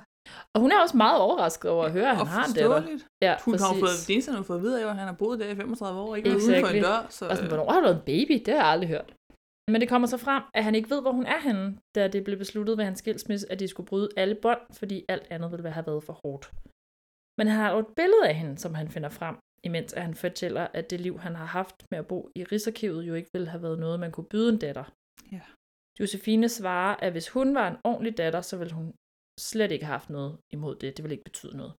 Bertramsen viser hende billedet, som vi startede med at se mm-hmm. i starten af afsnittet, og hun spørger, hvorfor det er revet midt over, og hvad der var på den anden halvdel, mens, han, eller mens man som ser kan mærke, at hun er meget investeret i det her billede. Mm. Han svarer, at det bare var ham selv, og han synes, at hans datter skulle have et minde om sin far, så derfor rev han det over og lagde den anden halvdel i hendes vugge. Den detalje reagerer Josefine rimelig kraftigt på, og føler, hun er ved at besvime. Åh. Bagefter så finder hun en anden halvdel af billedet frem fra sin taske, og Bertramsen er meget forvirret over, hvor hun dog har fundet det hen. Men hun fortæller ham så, at hun selvfølgelig har fundet det i sin vugge, og får ham til sidst til at indse, at det er fordi, at hun er hans datter, og Nej. kalder ham meget berørt for far. Oh. Altså, at hun ikke har kunne se, Jeg at det er skulle- samme mand på billedet. Jeg skulle til at sige, jeg Ja. giver altså hende skylden for den der ubehagelige fadese, vi andre skulle igennem. Fordi det var ikke en særlig stor håndtaske. Og det der, hun havde det der billede med sig. Hvis du altid har det med dig, Ja. Kan du så ikke godt altså, se... så er bare ligheden der faktisk ret slående Altså, på det der billede og den mand, Ja, for vi ser jo også billedet som Ja. seer, og det er jo Jesper Klein. Altså, Altså. no doubt about it. Den måde, han står der med sit stolte smil. Ja, det er virkelig mærkeligt. Det er Ja. virkelig underligt. Det er lidt underligt. Men det er også et meget rørende øjeblik, og jeg synes faktisk, det fungerer rigtig fint. Jamen, det gør det også. Øhm, selvom det måske kan virke en smule urealistisk, at de skal finde på hinanden. Eller finde hinanden på den måde. Men Ja. altså, jeg køber det. Men samtidig er det også, det, det er sødt historiemæssigt, at hun er lige så interesseret i gamle arkiver mm. og sagsakter og whatever, som han er. Hun har bare arvet hans interesse. Ja, vide præcis. det. Altså. Hun har jo rigtig mange ting til fælles. Det ham har vi jo set igennem Ja. julekalenderen. Så det fungerer bare rigtig fint, synes jeg. Jeg elsker det lidt. I Nissebo kommer Pøs hjem og viser, at han har fundet kravlenæsserne, og Gutenborg kommer tilbage med kalenderlys og julekalender. Uden nogen forklaring på, hvordan. Men yay for, at det er Det har vi ikke tid til. Nej. Blip, Men, præcis. men de forsvinder vel også. Både jul, altså kalenderlyset og kravlenisserne. Ja. Ja, ja. Altså, det giver jo god nok mening. Vi kan lige nå at vise det, og så må det vel forsvinde ud af historien. Ja. Freja er meget, meget dårlig. Og hoster og laver mere swoosh, swoosh, swoosh. Og så pludselig kommer Gutenborg i tanke om, at de straks må kigge i bogen Julen i Danmark. Som jo var den, der øh, hun kom fra. Og den må jo være blevet fyldt op nu. Der har ikke været noget i den før. Nej, præcis. Nu kan de kigge i den og lede efter, hvor Freja hører til. Men det er for sent, siger Freja, og så forsvinder hun. Ja. Tak for alt. Dramatisk afgang. Meget dramatisk med shush, shush, shush, shush. Og afsnittet slutter med Pius, der råber, nej, du må ikke, og så videre. Og her troede jeg også, at vi alle sammen havde samme oplevelse. Men der kan jeg godt høre, at vi ikke har samme DVD-udgave. På alle mine afsnit, så cutter den jo næsten bare bræt, fordi de har jo cuttet Mm. mm. rulleteksterne af. Mm. Det her afsnit, der falder han på knæ, og så er der bare 1 minut og 45 sekunders sort skærm. Jeg tænkte, jeg ved, om jeg ikke får sidste afsnit. Nej. Jeg, jeg var sådan, du ved, jeg måtte lige se, om, men der var på 45 sekunder, hvor den bare talte ned, indtil den sådan selv gik ud af. Seriøst? Ja, før den selv gik ud af afsnittet. Jeg spolede lidt, og så startede jeg en gang imellem for at høre, om der var nogen, der sagde noget, eller der var lyd. Der var bare en time og fem, eller et minut og 45 jeg synes, sekunder. en time. jeg blev siddende i en time og 45 minutter. En time og 45 sekunder Ej, sort hvor skærm. underligt. Ej, men Line, altså konklusionen på det her må være, at du skal have den lille udgave, for det er Ja. tydeligvis den rigtige. Jeg kan godt høre det. Jeg bare låne min. Nej, du skal da have den til din samling. Du Ja. skal have den gode, Det altså, skal jeg. gode men, udgave. men jeg synes også, det her kunne noget. Det var sådan lige Jo, for jo. at faststrømme, hvor, hvor alvorligt det var. Ja, okay. Kunne jeg sidde her i stillhed? Men ikke fordi, at uh, 1 minut og 45 sekunder sort skærm ikke er interessant. Men kan vi lige snakke om Jan Lindebergs præstation, mm, da ja. hun forsvinder? Han spiller virkelig han godt. Gør, men det synes jeg bare, han gør i forhold til Freja. Jamen, altså det den synes måde, jeg han faktisk også også. kigger på hende. Han virker altså forelsket. Han virker forelsket i Ja, hende. men det er jo så det er jo lige præcis det der, hvor han falder på knæ Ja. og råber op, som har sat sig fast i mig lige siden. Var Ja. sådan, øh, det var bare dum fødselsdag. Det var det, du troede var den Og 22. så viser det sig den 23. og det er fedt, det er ikke min fødselsdag. Jeg har Emma Gade og Kærlig Ja. Gutenborg. Og... øh, Men jeg forstår det bare slet ikke. Ej, fordi, det gør jeg heller ikke. Altså, hvornår starter det så? Er det så næste år, eller hvad? Det må vi jo så finde ud af på et Det eller kan andet da også godt tidspunkt. være, at det bare er en idé. Ej, der er altså noget med den 22. Altså, jeg ved med sikkerhed, uden jeg vil satse mit liv på det, at det er krummernes jul, at det er den 22. Og det var ikke Det første går. Gang. Og det er for 96, ikke? Jo, jamen altså. Så det må være altid nisse. Så. For ellers så passer det ikke Mm. mm. i mit hoved. Det må vi finde ud af, når vi når dertil. Ja. Det må vi huske at være meget opmærksom på. Men ja, det er meget trist øh, og meget stemningsskabende til sidst. Og man er ikke ligefrem i julestemning, når afsnittet slutter, vel? Nej, det må man sige. Puha, lille juleaften. Uh, Ja. Så er det i morgen, det er juleaften? Nå nej, det var ikke skal det. det nogensinde blive godt? Ja, præcis. Afsnit 24. Det sidste afsnit. Juleaftensdag. Ja. Fortæller stemmen. Endelig, langt om længe, og forbavsende pludseligt, er det blevet jul.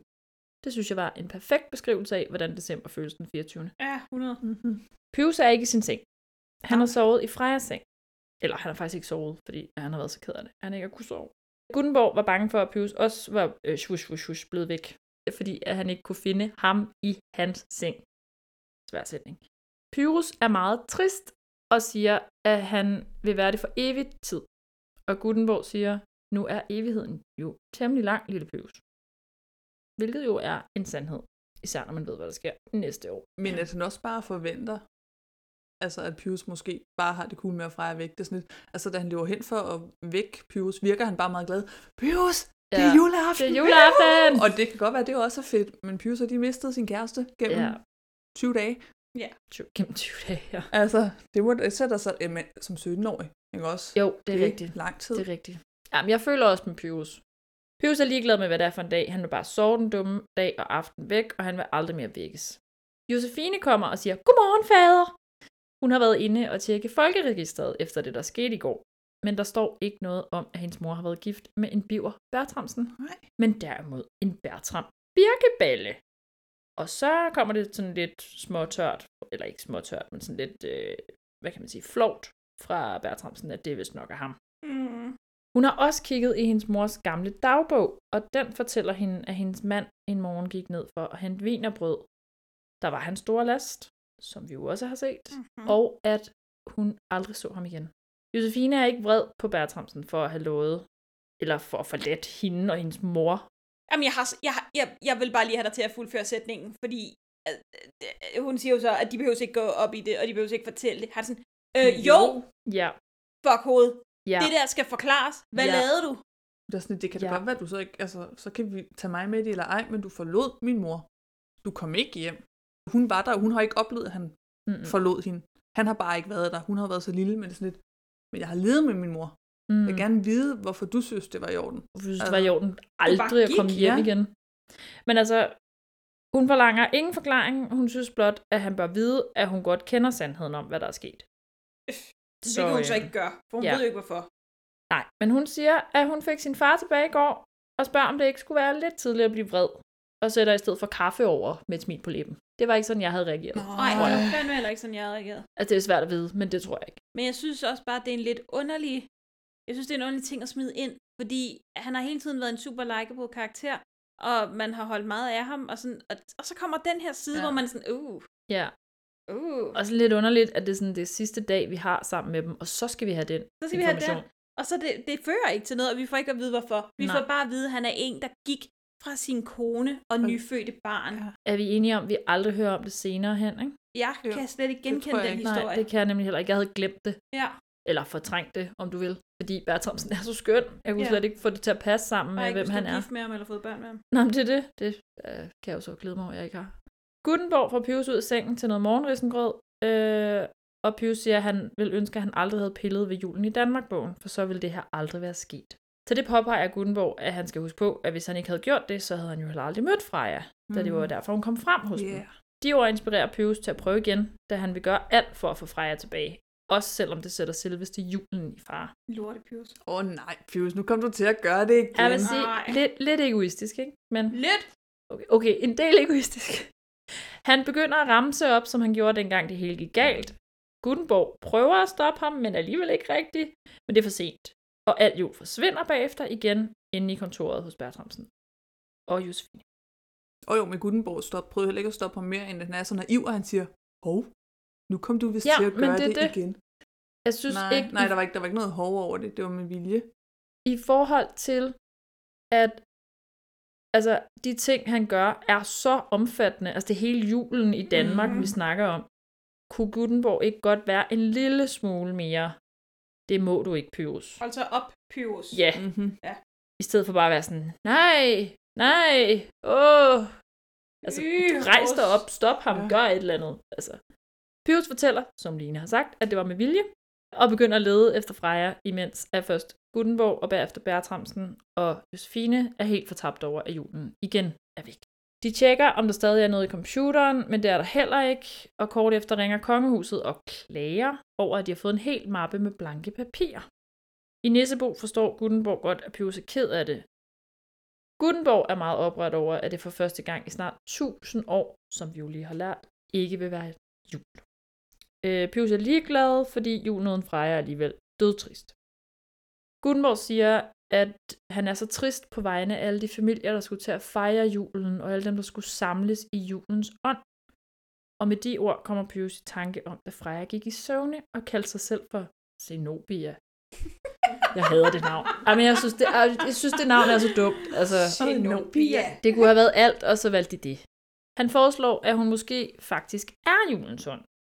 Den har Gutenborg svært ved at tro på, da han aldrig er stødt på nogen juleånd i bøgerne eller historien. Men Pius holder fast i, at det kan give mening, da det vil forklare, hvorfor hun ikke forsvandt med det samme, som alle de andre ting og personer fra Mm. bøgerne gjorde, og hvorfor hun på en måde passede ind ingen steder og samtidig alle steder, og hvorfor hun kunne vide så meget om julen, uden at nogen havde fortalt hende det. Det vil sige, at det også kunne svare rigtig mange af vores spørgsmål, Ja. faktisk. Gutenborg kan godt se, at det i teorien kan give mening, men synes stadig, at de så burde have mødt hende i historien. Men Pius påpeger jo, at det kan være, at der ikke er nogen, der har skrevet om hende endnu. Ja, Gutenborg spørger, hvad de så skal gøre, og Pius siger glad, at de selvfølgelig bare selv skal skrive det. Ja. Sådan. Ligesom Problem med kong. Gulerod, ikke også? Ja, Altså, så- ja, ja. Ligesom vi snakkede om i starten, ja. ja. Eller i første Men her afsnit. virker det så bare som om, at det er så vigtigt for dem, fordi de skriver jo så det der. Øh, de skriver det om hende, men det er vigtigt for dem at få Josefine og Bertram til at læse, så nogen tror på hende. Mm. Ja, jeg tror ikke, det er nok, de bare skriver det. Men jeg de ved ikke- tror jo på hende. Ja, og det Jamen, ved det jeg skal- ikke, hvorfor er nok. Altså, de siger det faktisk selv. Hvad Hvis jeg, lige, selv? hvis jeg fortsætter i mit resume, så siger nisserne det, hvorfor det er vigtigt. I kontoret render øh, Bertramsen og øh, Josefine rundt, øh, fortabte. Men så kommer Josefine også i tanke om Zenobia og Bertramsen drøm.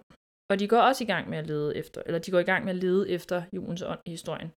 Og i Nissebo, som Louise sagde før, er de så gået i gang med at skrive de her ting, eller Pøve skriver dem, fordi det er ham, der er fantasifuld. Og så bagefter så skyder Gutenberg dem ud, så de ligger ude forskellige steder i historiearkivet.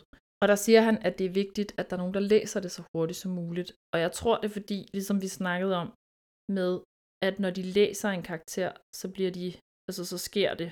Eller sådan, altså, Men når hvis- de besøger nogen, så er det ligesom, de læser dem. Så hvis nogen læser dem, så er det vel også omvendt, som Men om, at de så det bliver skabt. så ikke have været nok, hvis Pius skrev, og Gutenborg læste? Nej, fordi han er jo en nisse. Hvorfor må det ikke? skal det være Mm, mennesker? for- Ja. Hvem at det skal være mennesker? Mm. Hvorfor er mennesker vigtigere end nisser? Det er jo menneskernes historie. Det er for, altså Lige så meget nissernes. det, det pointerer de jo i starten.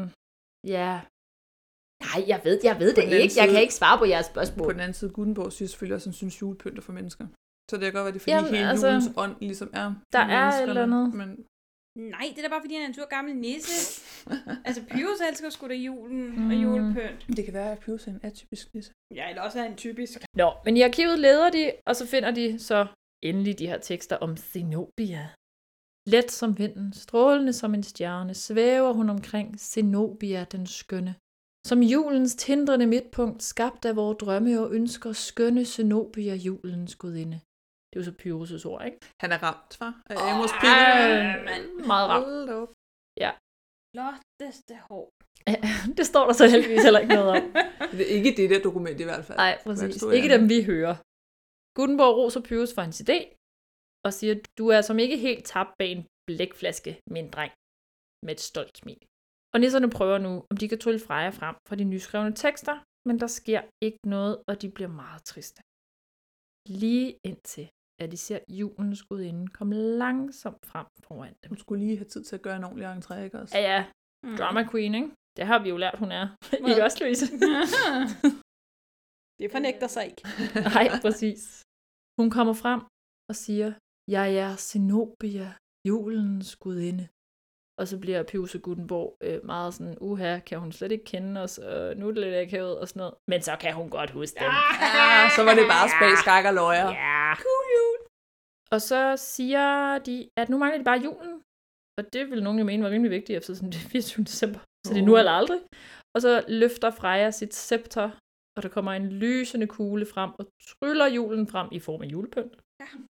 I hele arkivet, imens at introsangen spiller i en instrumental version. Ja, det var bare godt. Det var virkelig Der godt. sad jeg bare og blev, nu er det jul. Altså, jeg, jeg blev helt jule, rørt. Da jule, jamen lige præcis, da julepynten Ja. kom frem efter den der lysende kugle og ja. melodien. Jamen, Ej, det det, det er virkelig magisk og fungerer så godt. Magien slutter med stjernen på det fine juletræ, som er kommet tilbage, og bagefter synger Bertramsen og Josefine jul i gamle dage i en ekstra glad version, mens nisserne og Freja kigger ind til dem fra billedet, og alle er bare så glade. Glæde, glæde, glæde, glæde. Den glade stemning er tilbage. Efter sangen kommer budet fra læsesalen, fordi han er på arbejde den 24. december. Om aftenen er det vel blevet nu. Men Meget ja. underligt. Men han har post med, som han kalder for en julegave, og det er selvfølgelig ridderkorset til Bertramsen. Ja, selvfølgelig er det det. Ja. Og så spiller øh, julen af noget som, men hvor nisserne ikke synger. Hvor ja. kameraet bare går stille og roligt rundt ind i Nissebo. Nisserne er der ikke, vi ser bare deres hjem. Og det er så Nissebo uden det pynt, fra jeg lige havde fået. Ja, det er en detalje, som man måske burde have overvejet. Uh, yes. Det er ja. Kort efter klippes der til et juletræ, hvor alle de historiske figurer, vi har mødt, danser sammen rundt om juletræet sammen med nisserne, og over dem synger Zenobia introsangen Altiders Jul, og der klippes til, at scenen kan ses på en side i Julen i Danmark-bogen, som Bertramsen og Josefine sidder og kigger yeah. i. De lukker bogen, og kameraet bevæger sig langsomt bagud, mens man ser dem sidde glade sammen i fint tøj, og hans ridderkors er på plads i knapnålet. Det er så fint. Jeg vil sige, jeg, jeg ved ikke nødvendigvis, om jeg kom sådan helt derop og ringe, hvor I gjorde i julestemning, men jeg har, jeg har en sætning i den sang, hvor der bliver sunget et nyt maleri i en gammel ramme. Mm. Altså, hver eneste gang, så begynder jeg at tude. og, og jeg ved ikke, jamen jeg tror godt, jeg ved hvorfor, men det er symbolikken i det. Mm. Ja. Fordi julen er bare aldrig det samme. Nej, og det er det bare ikke. Det er den ikke. ikke for at citere sangen. Den rammer jo bare så godt, den tekst. Ja, men den, det er lidt ligesom, at Tivoli har deres motto, der hedder al, øh, altid som aldrig før. Mm. Det er det der med, at man sætter noget ind i en forventning. Julen er den el gamle ramme, men billedet, det du ser på, det du oplever, det, Det fornyer sig, sig, ja. Hele tiden. Jeg synes, det er så godt skrevet. Det, for mig er det virkelig sådan indbegrebet af jul. Ja, jamen det er jeg meget enig i. Og så synes jeg bare, at altså, teksten passer rigtig godt til selve handlingen i hele julekalenderen. Mm. Det passer super godt til afslutningen. Altså det, der er virkelig nogen, der har tænkt over tingene, synes jeg. Ja. Og så rammer teksten bare lige hjertekuglen, Jamen, hver er gang bare, jeg hører den. Det er bare så god en sang. Det er virkelig en god sang. Altså det er hands down en af de bedste introsange, der er lavet til en julekalender Men jeg nogensinde. vil også sige, at alle Pius introsangene, Enig. selv fra den The One We Don't, Mm. Yes, de fungerer. ja, det synes jeg også. De her julekalendere kan virkelig meget, men introsangen er en ja. af Ja. de stærkeste kort, de har, Det synes er jeg. det altså. 100. Det er virkelig, virkelig en fantastisk sang. Og det er en dejlig, dejlig afslutning også på en god julerejse, vi har været igennem. Gammelby Samtalstation. Så var det 24 afsnit. Det var Ja. 24 afsnit. Done and done so. Vi skal have den placeret. På det almighty Excel-ark. Ja, eller den store julekalenderliste. Liste. Liste, liste, liste, liste, liste.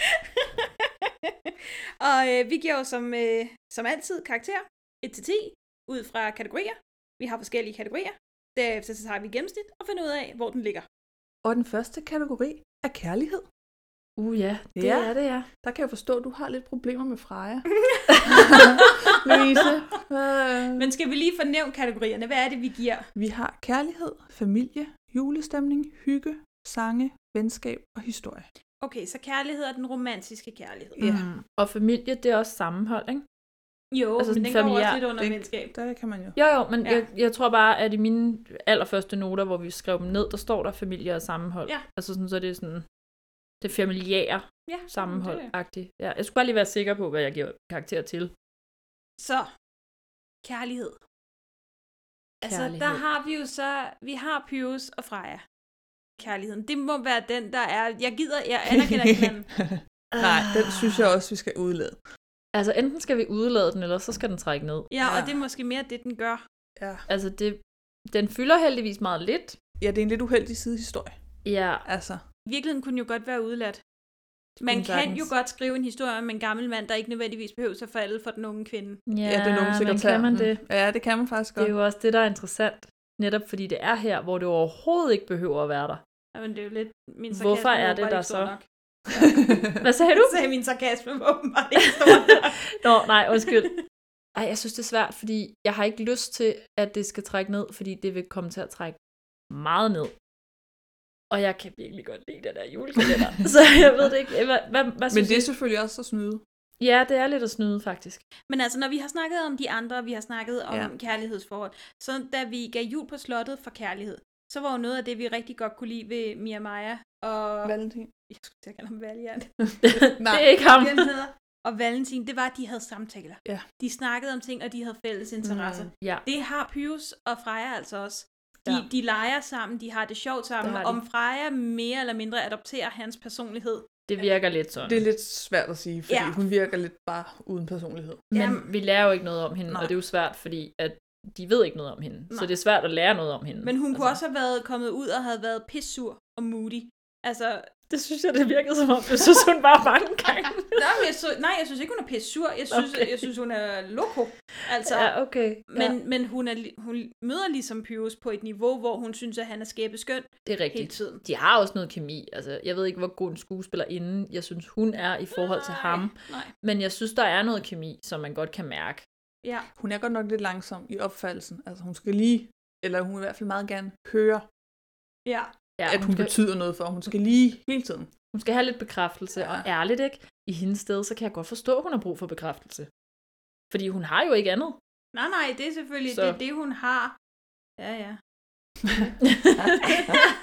Ej, jeg, jeg tror, jeg er på en... Øh, jeg, sy- jeg bliver ikke sådan varm om hjertet omkring den. Jeg, jeg synes virkelig, som vi har snakket om flere gange, at Jan Lindeberg Pyrus spiller forelskelsen mm. vildt godt. Jeg køber, at han er så fascineret med hende, og synes, hun er så dejlig. Okay, de får en sekser. Men er vi ikke også enige om, at det er hans første crush? Jo, altså, det ved vi jo så Er det ikke? Nej, men det synes jeg bare, det virker som om, at det skal forstås som. Altså, det er ikke noget, han har oplevet før, det her. Det ved jeg virkelig ikke. Det, det har jeg ikke tænkt over. Jeg ved ikke, okay, hvor det har jeg tænkt meget over. universitetet. Han scorer bare til højre og venstre. Jamen, ham det skulle da ikke undre mig, Ja, nej, han heller ikke her. player. Heller ikke her. På den der måde, han, den der måde, han sådan sidder og tager hendes hånd og sådan noget, det er Ja. noget, alle tre i det her rum vil sige, okay, lad være på den der creepy måde. Please don't do that. Men Ja. for nogle andre er det måske the shit. Ja. He's got moves. He's got gør moves, and Og- he's got charm. Ja. Ja, og alle mine point skulle jeg til at sige kommer til at gå til ham. Men jeg vil gerne give ham en syver. Oh, Jeg synes ja, simpelthen, han spiller så godt. Altså, jeg er også på en syver, faktisk, fordi jeg synes, det er så velspillet. Fedt. Øhm, Men, men det er Pius, der får alle point. Ja, det er kun Pius, der får alle point. Og hvis vi så er enige om, at det andet skal trække ned, så rører den nok ned på i hvert fald en femmer. Simpelthen lige skrevet syv. Ændrer Nå, du den til fem? Okay, ja, jeg tager ja, fem, ellers så snyder man. Ja, en femmer. Okay. Sorry. Mm, okay. Så sagde vi bare, at jeg gav Pyrus højere, og så trak det ned, så vi endte på en syver. Jamen, det er så Ja, fint. jamen, det, det er så fint. Fordi Fine by me. jeg synes stadig godt, at Det er vores liste. det må trække Præcis. lidt ned. Familie. Der har vi snakket om, hvor, hvor subtilt og fint vi synes, at de ligner hinanden. Ja, Den familie, der er. Og det er virkelig velskrevet. det er virkelig Når man velskrevet. sidder og kigger øh, med den linse, som vi gør, så mm. ser man det. Og jeg lagde, kiggede især på det, fordi jeg af en eller anden grund var overbevist om, hun vidste det. Jeg, Ja. vidste, jeg, jeg var overbevist om, at hun havde søgt det her job, fordi hun vidste, at han arbejdede der, og hun ville ind og se, hvem han var og sådan noget. Ja, så havde det været en helt anden historie. Ja, Det er jo det. Ja. øh, og det, det gjorde de jo så Mhm, ikke. Øh, så det var jo bare ting, de lige pludselig havde til fælles, og måder at være på, og sådan. Jeg er rigtig, rigtig glad for deres forhold. Ja. Det, det andet kommer ikke til at trække noget nu. Nu eksisterer det ikke længere. Det er heller ikke den her kategori. Nej, men jeg synes, at de er venner samtidig med, at de er familie. Og det synes jeg faktisk er rigtig dejligt. Jeg synes også, de gør det godt, og vi får så aldrig at vide, om Josefines mor er ham mere eller ej. Nej. Men det virker bare, altså hun, men hun knytter sig også hurtigt til ham. Altså, Jeg de synes, har hun snakker det om der- sin mor i datid. Jeg synes Ja, også, men det, er også- jeg ja, mener men også, der hun er noget nævner det aldrig. Altså sådan, Nej, Nej. Men der er noget Ja. dertid, er jeg rimelig sikker på, omkring dagbogen og Ja. ja. forskellige ting, som også vil give mening, at hun så knytter sig så meget til et, altså et fam, hvad hedder sådan, voksent øh, familiemedlems alderagtige ja, menneske. det er reservefaren, indtil Præcis, det blev ja. den rigtige far. Men nu Ja. melder jeg lige noget kontra ud her, ikke? Og så må vi se, om I følger med eller ej. De er jo teknisk set, vi ved ikke, de er familie. Nej. Før de sidste to. Så hører alt det, vi synes, der er dejligt ved dem, er det mere under venskaber. Ja. Fordi Det det er er, det de, er det reelt. mere familie i en altidens nisse, hvor vi ved, at det er far og datter. Det er det måske, ja. Men samtidig synes jeg også bare, at det er en, en ret stor del af, altså af deres side af historien, at der sådan kommer små hints, og det der med, at de ligner hinanden, og altså jeg synes faktisk, hvis jeg skulle sige det, så skulle det tælle i begge kategorier. Ja. Fordi jeg synes, deres forhold er venskabeligt, og det er jo sådan, det starter ud. Altså, men når man har set det hele, så kommer der også bare et helt andet lys på, som, som lige pludselig også gør det familiært.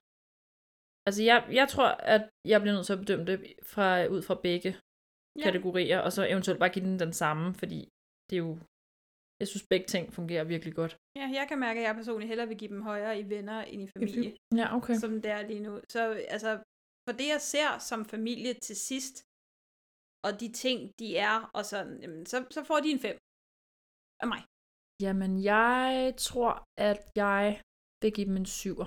Og det bliver så i begge to. Du, det må du lige tage, når vi kommer lidt Ja, men det er fint. Men der er jo også øh, Pyrus og Gyldengrød. Jamen, jeg, men jeg skulle til at sige, jeg synes jo net, netop også egentlig Pius og Gyllengrød godt kunne komme lidt ind under familie. Jeg ved godt, de overhovedet ikke er familie. Mm. Og, og selvom Pius, eller Gylden, nu sagde du Gyllengrød, selvom Jeg mener Gutenborg, Gutenborg, måske øh, ikke er så sådan streng i lærermester, så synes jeg alligevel, de får et sådan et hyggeligt forhold. Ja, det synes jeg også. der, er det ikke bare mere et venskab? Men jo, der er også... jo, men det er jo, men det er mest fordi, at jeg tænker, at han er så gammel, at jeg ser ham lidt som Pius' Ja, men der er lidt far. reservefar Altså, igen, ja. ikke? Så det, altså, jeg synes, det er svært at adskille de to kategorier i den her Sjovt, kalender. Jeg læser det slet ikke som reservefar. Jeg ser dem virkelig som venner. Med, med en aldersforskel, som egentlig bare gør deres venskab stærkere. Ja, okay. Hvis jeg skal gå familiært, så er det som en, en god onkel. Ja, okay. En god onkel. Ja, Ja. Den, den, den sjove, strenge onkel. Nå, men altså, Ja, og ja. øh, fuld respekt for, at I ser det på den anden måde. Det er jo bare interessant. Men, Men det er jo det, der er altid interessant, hvis Ja. man læser forskellige ting. Ja. Ja. Vi har jo set det samme, Ja. men vi har læst forskellige ting. Så hvad er du med? Jeg giver den en sekser. Julestemning. Oha, oha, oha. Oh. Jeg synes jo næsten, at kuplen der til sidst, den lysende kugle, Ja. bare tæller. Det er rigeligt. Den er, Det var det med, med melodien. Af ja, alle den er julemagi. Ja. Altså, det er brilliant. Men jeg synes, den kommer meget, okay, ikke meget, men sådan spredt ud igennem det hele. Igen, Mm. Josefines glemt, hver gang de finder noget, hendes, deres begejstring ved at Ja. opdage tingene igen. Ja. Jamen, jeg er meget enig. det. Altså, hvor at, jeg kan huske, det det var Nissebanden, I lavede sidst, ikke? Mm. Ja. Der vurderede jeg meget ud fra øh, der, hvor de boede, og sådan hele stemningen omkring det og sådan Mm. noget. Og der bliver Nissebo altså også nødt til at tælle op på den front, Mm. fordi både med og uden julepynt er der bare super hyggeligt. Og fordi at de bor i menneskelige ting, så bliver man hele tiden mindet om, at de er så små, og så når jeg det er nisser, og sådan selv, altså selv hvis de har noget andet tøj på, vil jeg stadig tænke, det er nisser, Mm. og det er hyggeligt. Øhm, Men er det hyggeligt, eller er det julet? det, jeg synes også, det er julet. Ja. Jeg synes, det er begge dele. Altså, hyggen topper nok højere, men jeg synes faktisk, julestemningen for mig er ret høj. Ja. Jeg ved ikke lige, hvor høj. Det skal jeg lige finde ud af, mens I kommer med jeres, tror jeg. Jeg er på en 8. Jamen, det er sjovt. Jeg sad også på, på en otter. Men det er fordi, at vi har sådan nogle sange, som i gode gamle dage, Ja. og introsangen, og der, der ligesom har meget fast, at vi leder efter jul. Mm. Vi Ja. synger om jul. Ja, og det er sjovt, fordi sangene har deres egen kategori, men de er bare med til at skabe ja. den der julestemning. Ja, det er Og det. de bliver netop inkorporeret så godt de fleste Ja, og de steder. at... ændrer jo også kulisserne, Ja. altså når julesangene kommer. Mm. Mm. Altså så kommer der ligesom løbende noget julepynt med i sangene Mm. mm. og sådan nogle ting, som jo er omgivelserne. Det, vi er enige om, det er også en del af omgivelserne, ikke? Altså karak- karakteren også skal gives ud fra det, det tror jeg, vi gjorde i Jesu og jo. Josefine i hvert fald. Men jeg tror også, nu nævner Line det der med, øhm, med øh, entusiasmen og glæden ved jul. Det er som om, jeg kan mærke den. Altså jeg føler den med hende, hver gang der kommer noget jul. Altså når Mm. juletræet kommer, og når julepynten kommer igen og sådan noget. Altså det er virkelig højt. Jeg føler, jeg føler vidderligt som om, at det er mig selv, der oplever det. Altså, da Bertramsen kom med det her lille juletræ, den var det første, jeg skrev, at jeg skal have et rigtigt juletræ i år. Ja, ja men det er det. Igen i år. Altså, Ja, jeg var også sådan, juletræ. jeg skal pynte op med den slags julepynt. Altså, jeg vil, jeg vil have den mere klassiske julepynt tilbage. Altså, det skal mm. ikke bare være, øh, hvad hedder sådan noget, øhm, de der porcelænsnisser over det hele og sådan noget. Jeg vil have sådan ægte julepynt. Som, altså sådan. Så jeg tror også, jeg bliver nødt til at give den en 8. Så er der hygge. Hyggede Ja. Jeg hyggede mig så meget. Det er lang tid siden. Okay, nu har vi selvfølgelig heller ikke set så mange julekalender endnu, og nogle har været bedre end andre, men det er lang tid siden, jeg har set en julekalender, binget en julekalender og tænkt, jeg kan bare fortsætte. Mm. Altså, der var nogle afsnit, hvor jeg faldt ud, eller sådan, hvor man lige Mm. tænkte, det er der nok nogle andre, der lige fanger, fordi jeg lukkede lige øjnene i to sekunder. Men det er jo også Men- binging-delen, der gør det, ikke? Og man skal være på, og man skal tage noter og sådan noget. Altså, hvis jeg bare havde lagt computeren væk og sad og så det, så havde jeg overhovedet ikke skænket den tanke, tror jeg. At det var lidt langt. Eller altså, at det sådan... Nej, det tror jeg heller ikke nødvendigvis, jeg havde. Jeg elskede every second of it. Ej, det var... Jeg hyggede mig. Ja, det, det gjorde jeg også. Det gjorde jeg virkelig. Og sangen Hygge. Jeg ved godt, det er en sang, men teksten er perfektion i, hvad hygge er. Ja, men jeg er enig. det er jo også det, de gør. Altså i deres kaffe og deres vinerbrød og deres småkager og...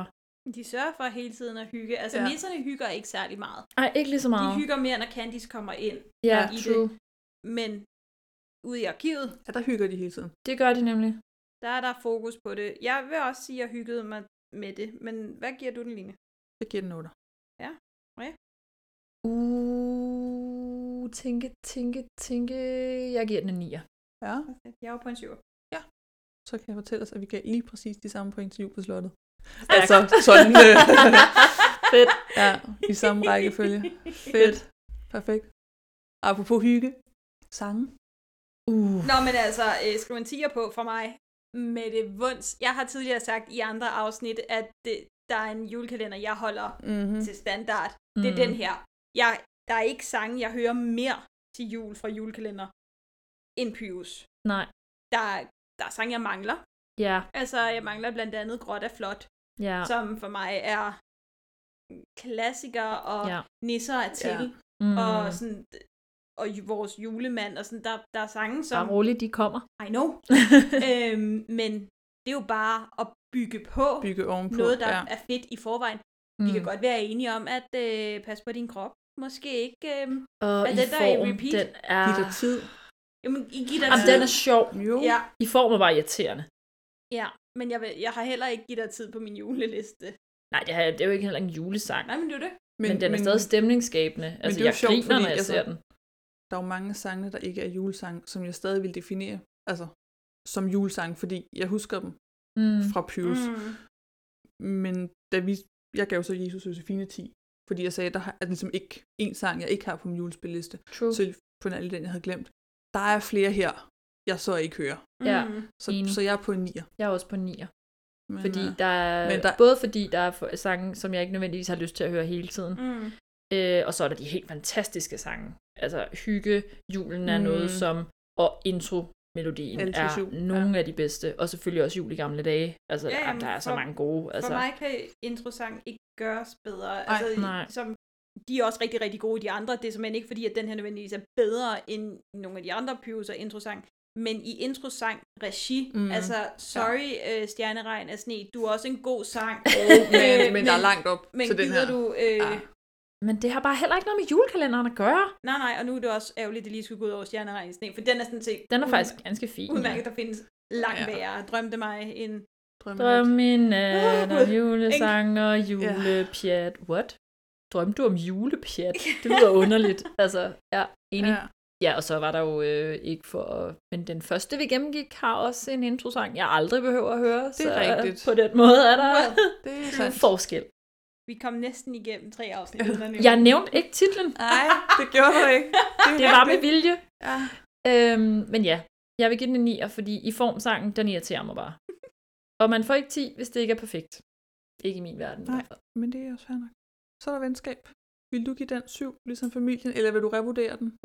Fordi der er jo andre med, Der er jo andre med, i julekalenderen fordi end... Pius, Pius og Gutenborg er jo på min, altså min læsning er det mere venner. Så der skal den faktisk højere op, fordi dem kan jeg virkelig godt lide. 8, 8, 8, Men det er sjovt, fordi jeg tror, den ligger på en 8 for mig. Fordi at jeg ved, de bliver bedre venner. Mm. Det er en god pointe. Ja. Jeg holder den på et 8 også, fordi så, så kan den blive højere du. næste gang. Ja. Hvad Nå, siger du? nej, fordi du ved, de bliver bedre venner. Ja. Okay. Ja. Nej, jeg læste den som i, eller jeg hørte dig sige som i, det er for, de får 8, fordi jeg ved, at de bliver bedre venner, så derfor tager jeg det, de bliver senere og putter på nu. Nå, nej, ja, nej, nej, nej. jeg forstår, at så kan du Så kan jeg gøre det den. mere. Ja. Så kan den få sin rette karakter, når de er blevet bedre venner senere. Ja, også Ja. fordi at Gutenborg og Candice også Ja. bliver ret tætte. Ja. Der får jeg faktisk mere, hvis vi endelig lige, og jeg ved godt, det slet ikke er det, vi snakker om, der får jeg mere et far-datter øh, vibe for de to, Ah. end Ja, jeg gør ja. for de to andre. Ja, måske. Øhm, men, Men, det det er jo så også en- mere kindred spirits. Jamen, det er det. Det er nok det. Det er så en helt anden side af sagen. Men ja, Jamen, jeg vil egentlig også give den 8, men jeg vil egentlig mest give den på grund af Bertramsen og Ja. Josefine Mm. og deres øh, forhold. Ja. Og så er der historie tilbage. Ah, det var en god historie, hva'? Jeg synes, Altså, skisme det er en god Den historie. er, den er fandme lagt godt op. Den er virkelig god, Altså, og og- der er meget, altså okay, der er nogle huller. Jo, jo, men, men de er gode til også hurtigt ligesom at sætte scenen. Ja, altså, er de. Det er det her, der skal handle om, og, og det er en klog historie. Det altså, er en, en, en, en historie, som for at sige, med lag. Altså, den Ja. kan virkelig mange ting. Ja, julen blev væk, og nu skal vi finde den igen. Ja, det er en super simpel præmis, men i så mange lag, som bare spiller så godt sammen. ja, ja, den fungerer mm. jo så også videre til mm. de næste, der kommer. Jeg tror bare, når jeg sådan lige kigger på, hvad de andre, der kommer, er, så tror jeg måske faktisk, jeg synes, historien er lidt bedre i nogle af de andre. Den næste i rækken på TV2 er bedre i historien. Den er stærkere. Ja, Nisse. Ja. Altid os Nisse. Ja. Fordi det giver bedre mening for Mm. mig, at de, de undersøger det her, fordi de Ja. skal, hvad fanden er det, skrive Ja, en ja. afhandling. De skal skrive en afhandling, ja. Og jeg kan Men- ikke huske, hvorfor Bertram og Josefine går i gang med det. Men lige pludselig, det er også den kalender, hvor de mødes. Det, altså, det er kongehuset. Ja, I selvfølgelig, det er altid kongen. Ja. Og ridderkorset. Ja. Skal have noget arbejde for. når nisserne og øh, de andre begynder at arbejde sammen, Ja, præcis. Det får den bare lige et ekstra notch op. den bliver bare lige lidt dejligere af det. Så jeg tror, at den her, den får en 8 af mig. Skal jeg lige tænke mig om en gang. Ja, jeg var på 9. Ja, jeg ligger mellem 8 og 9, og jeg kan ikke helt kan beslutte mig. Kan ikke få med- 8,5? Nej. tænke, Vi tænke... kører i hele decimaler her, skulle til. Ja. Hele tal. Åh, oh, det er svært. Nej, ved du hvad, jeg, jeg tror også, jeg holder den på en 8, fordi jeg har nogle andre julekalender, hvor jeg også er sådan, historien er så god. Og det er nok faktisk bedre Bamses endnu. julerejse. Det var ikke der, jeg var, nej. Det tror jeg, det var. Det var ikke faktisk. der, Det jeg tror var. jeg faktisk, Nej, det var. overhovedet ikke. det... Øh, I skal nok få at vide, hvad det er, når vi kommer til dem. Øhm, men nej, jeg holder den også på en 8. Så tror Ja. jeg måske, den fik det samme, som jeg gav øh, jul på slottet, faktisk. Hvis ikke jeg husker Det gjorde den også. Ja, det er fair. Kan jeg se på Det kan jeg godt den leve store julekalenderliste. Liste, liste, liste, liste. Er I klar? Vi er så til klar. at få en score? Så klar. Hvad med en trumviv? Og altid jul får en score på 7,6 og ryger direkte ind på førstepladsen. Ej, hvor kommer det fuldstændig bag med et, med et helt point over jul på slottet. Vildt nok. Som havde 6,6. Ja, altså Ja. ja. det må jeg indrømme, det er ikke en overraskelse. Nej, overhovedet ikke. Øh, Jeg vil faktisk øh, nok nærmest blive sådan chokeret, hvis den ikke blev nummer et af dem, vi har gennemgået. Ja. ja. Dejligt. Hvad Ja. sagde du igen? Undskyld, 7, hvad? 6. 7,6. Okay. Damn. Ja, det er en strong contender. Yes, det, må det må man sige. sige. Og alligevel så tænker jeg, det var heller ikke, altså når 10 er det højeste, så tænker jeg, det var heller ikke højt, højt. Men igen, vi har selvfølgelig valgt at dele dem op i nogle kategorier, Ja. der godt kan ende med at have gjort det svært for os selv, men igen, det kan jo stadig godt være, at den ender med at ligge. Altså, jeg har svært ved at I tro på, at der er Altså. nogen, der kan trække Og topkarakter jo, i der er ikke nogen, der, kategorier. jeg tænker ikke, der er nogen, der trækker. Hvis det ikke er Pius, Jamen, det er det. så tænker jeg Nå, ikke, men nu der er der jo nogen, mere Pius, og Jo, vi jo. har jo lige siddet og snakket om, at der er Ja, nogen, ja. vi allerede nu ved, skal have højere karakterer Jo, i jo, kategorierne. men vi skal jo være tre, der giver Jo, jo, jo, jo, jo. i Lige, syv kategorier. lige, ja, nej, det tror jeg ikke, vi kommer op på. Nej. Eller gør vi? Jeg tænker, det er øh, den, vi ikke snakker om. Pius og... Ja, det tror jeg, jeg så tror- ikke det lige. tror jeg faktisk. Jeg var mere i noget med nogle guder. Nej. Det. Nej.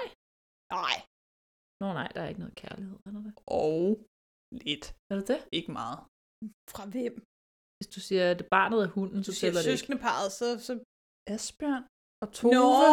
What the crap? Øh, Troels Lyby. den eneste grund til at se den julekalender, Oh my god, hvordan kan man glemme det? Shit! Det er jo en af de stærkeste kærlighedshistorier i alt julekalender, Åh, vi lige har siddet og glemt. Nå, der. okay, wow. Ja. Kom dog ind i kampen med ja, dig. skudse møg. Okay, jeg klipper det bare ud. Ja, det tror jeg, vi bliver nødt til. ja, øhm, 7,6. 7,6. Førstepladsen. Fedt. En fortjent førsteplads af dem, vi har været Og igennem. jeg kan garantere for, at den ikke bliver slået af den næste. Og det er ligegyldigt, hvad afstemningen Og, ender på. og det tror jeg faktisk er rigtigt. Det tror jeg også godt, vi kan garantere, at det kommer ikke til at ske. Mest fordi vi er Øh, nogen, der er uenige. Ja, det bliver ret interessant at se, hvordan det bliver, når vi tydeligvis overhovedet ikke er enige om noget. Ja, det bliver så godt. Ja. Ja. Så derfor skal I selvfølgelig høre med. Og Line, hvis man skal følge os på Instagram Så hedder vi, har lugter lidt af jul, uden spørgsmålstegn. og, og Facebook, Hedder vi, har lugter lidt af jul, med spørgsmålstegn. Og nu, kære lytter, har du forhåbentlig siddet igennem tre episoder om altiders jul og tænkt, åh, oh, det er fedt, fordi hvis du har lyt, nået til afsnit 3, så, så hate lytter du ikke mere. Nej, det tænker jeg heller ikke. Så, så good for you then. Så har du for meget tid også, tænker jeg. Så hvis du godt kan lide os, så, så giv os et like, eller giv os nogle stjerner, eller fortæl din mor, eller din søster, eller din ven, eller din veninde, eller din nisse om os. Ja. Gør noget. Tal til din nisse. Det er altid godt. Vi øh, går med hastige skridt mod julen, og vi glæder os sådan til, at vi rammer december måned, for vi er fyldt med overraskelser.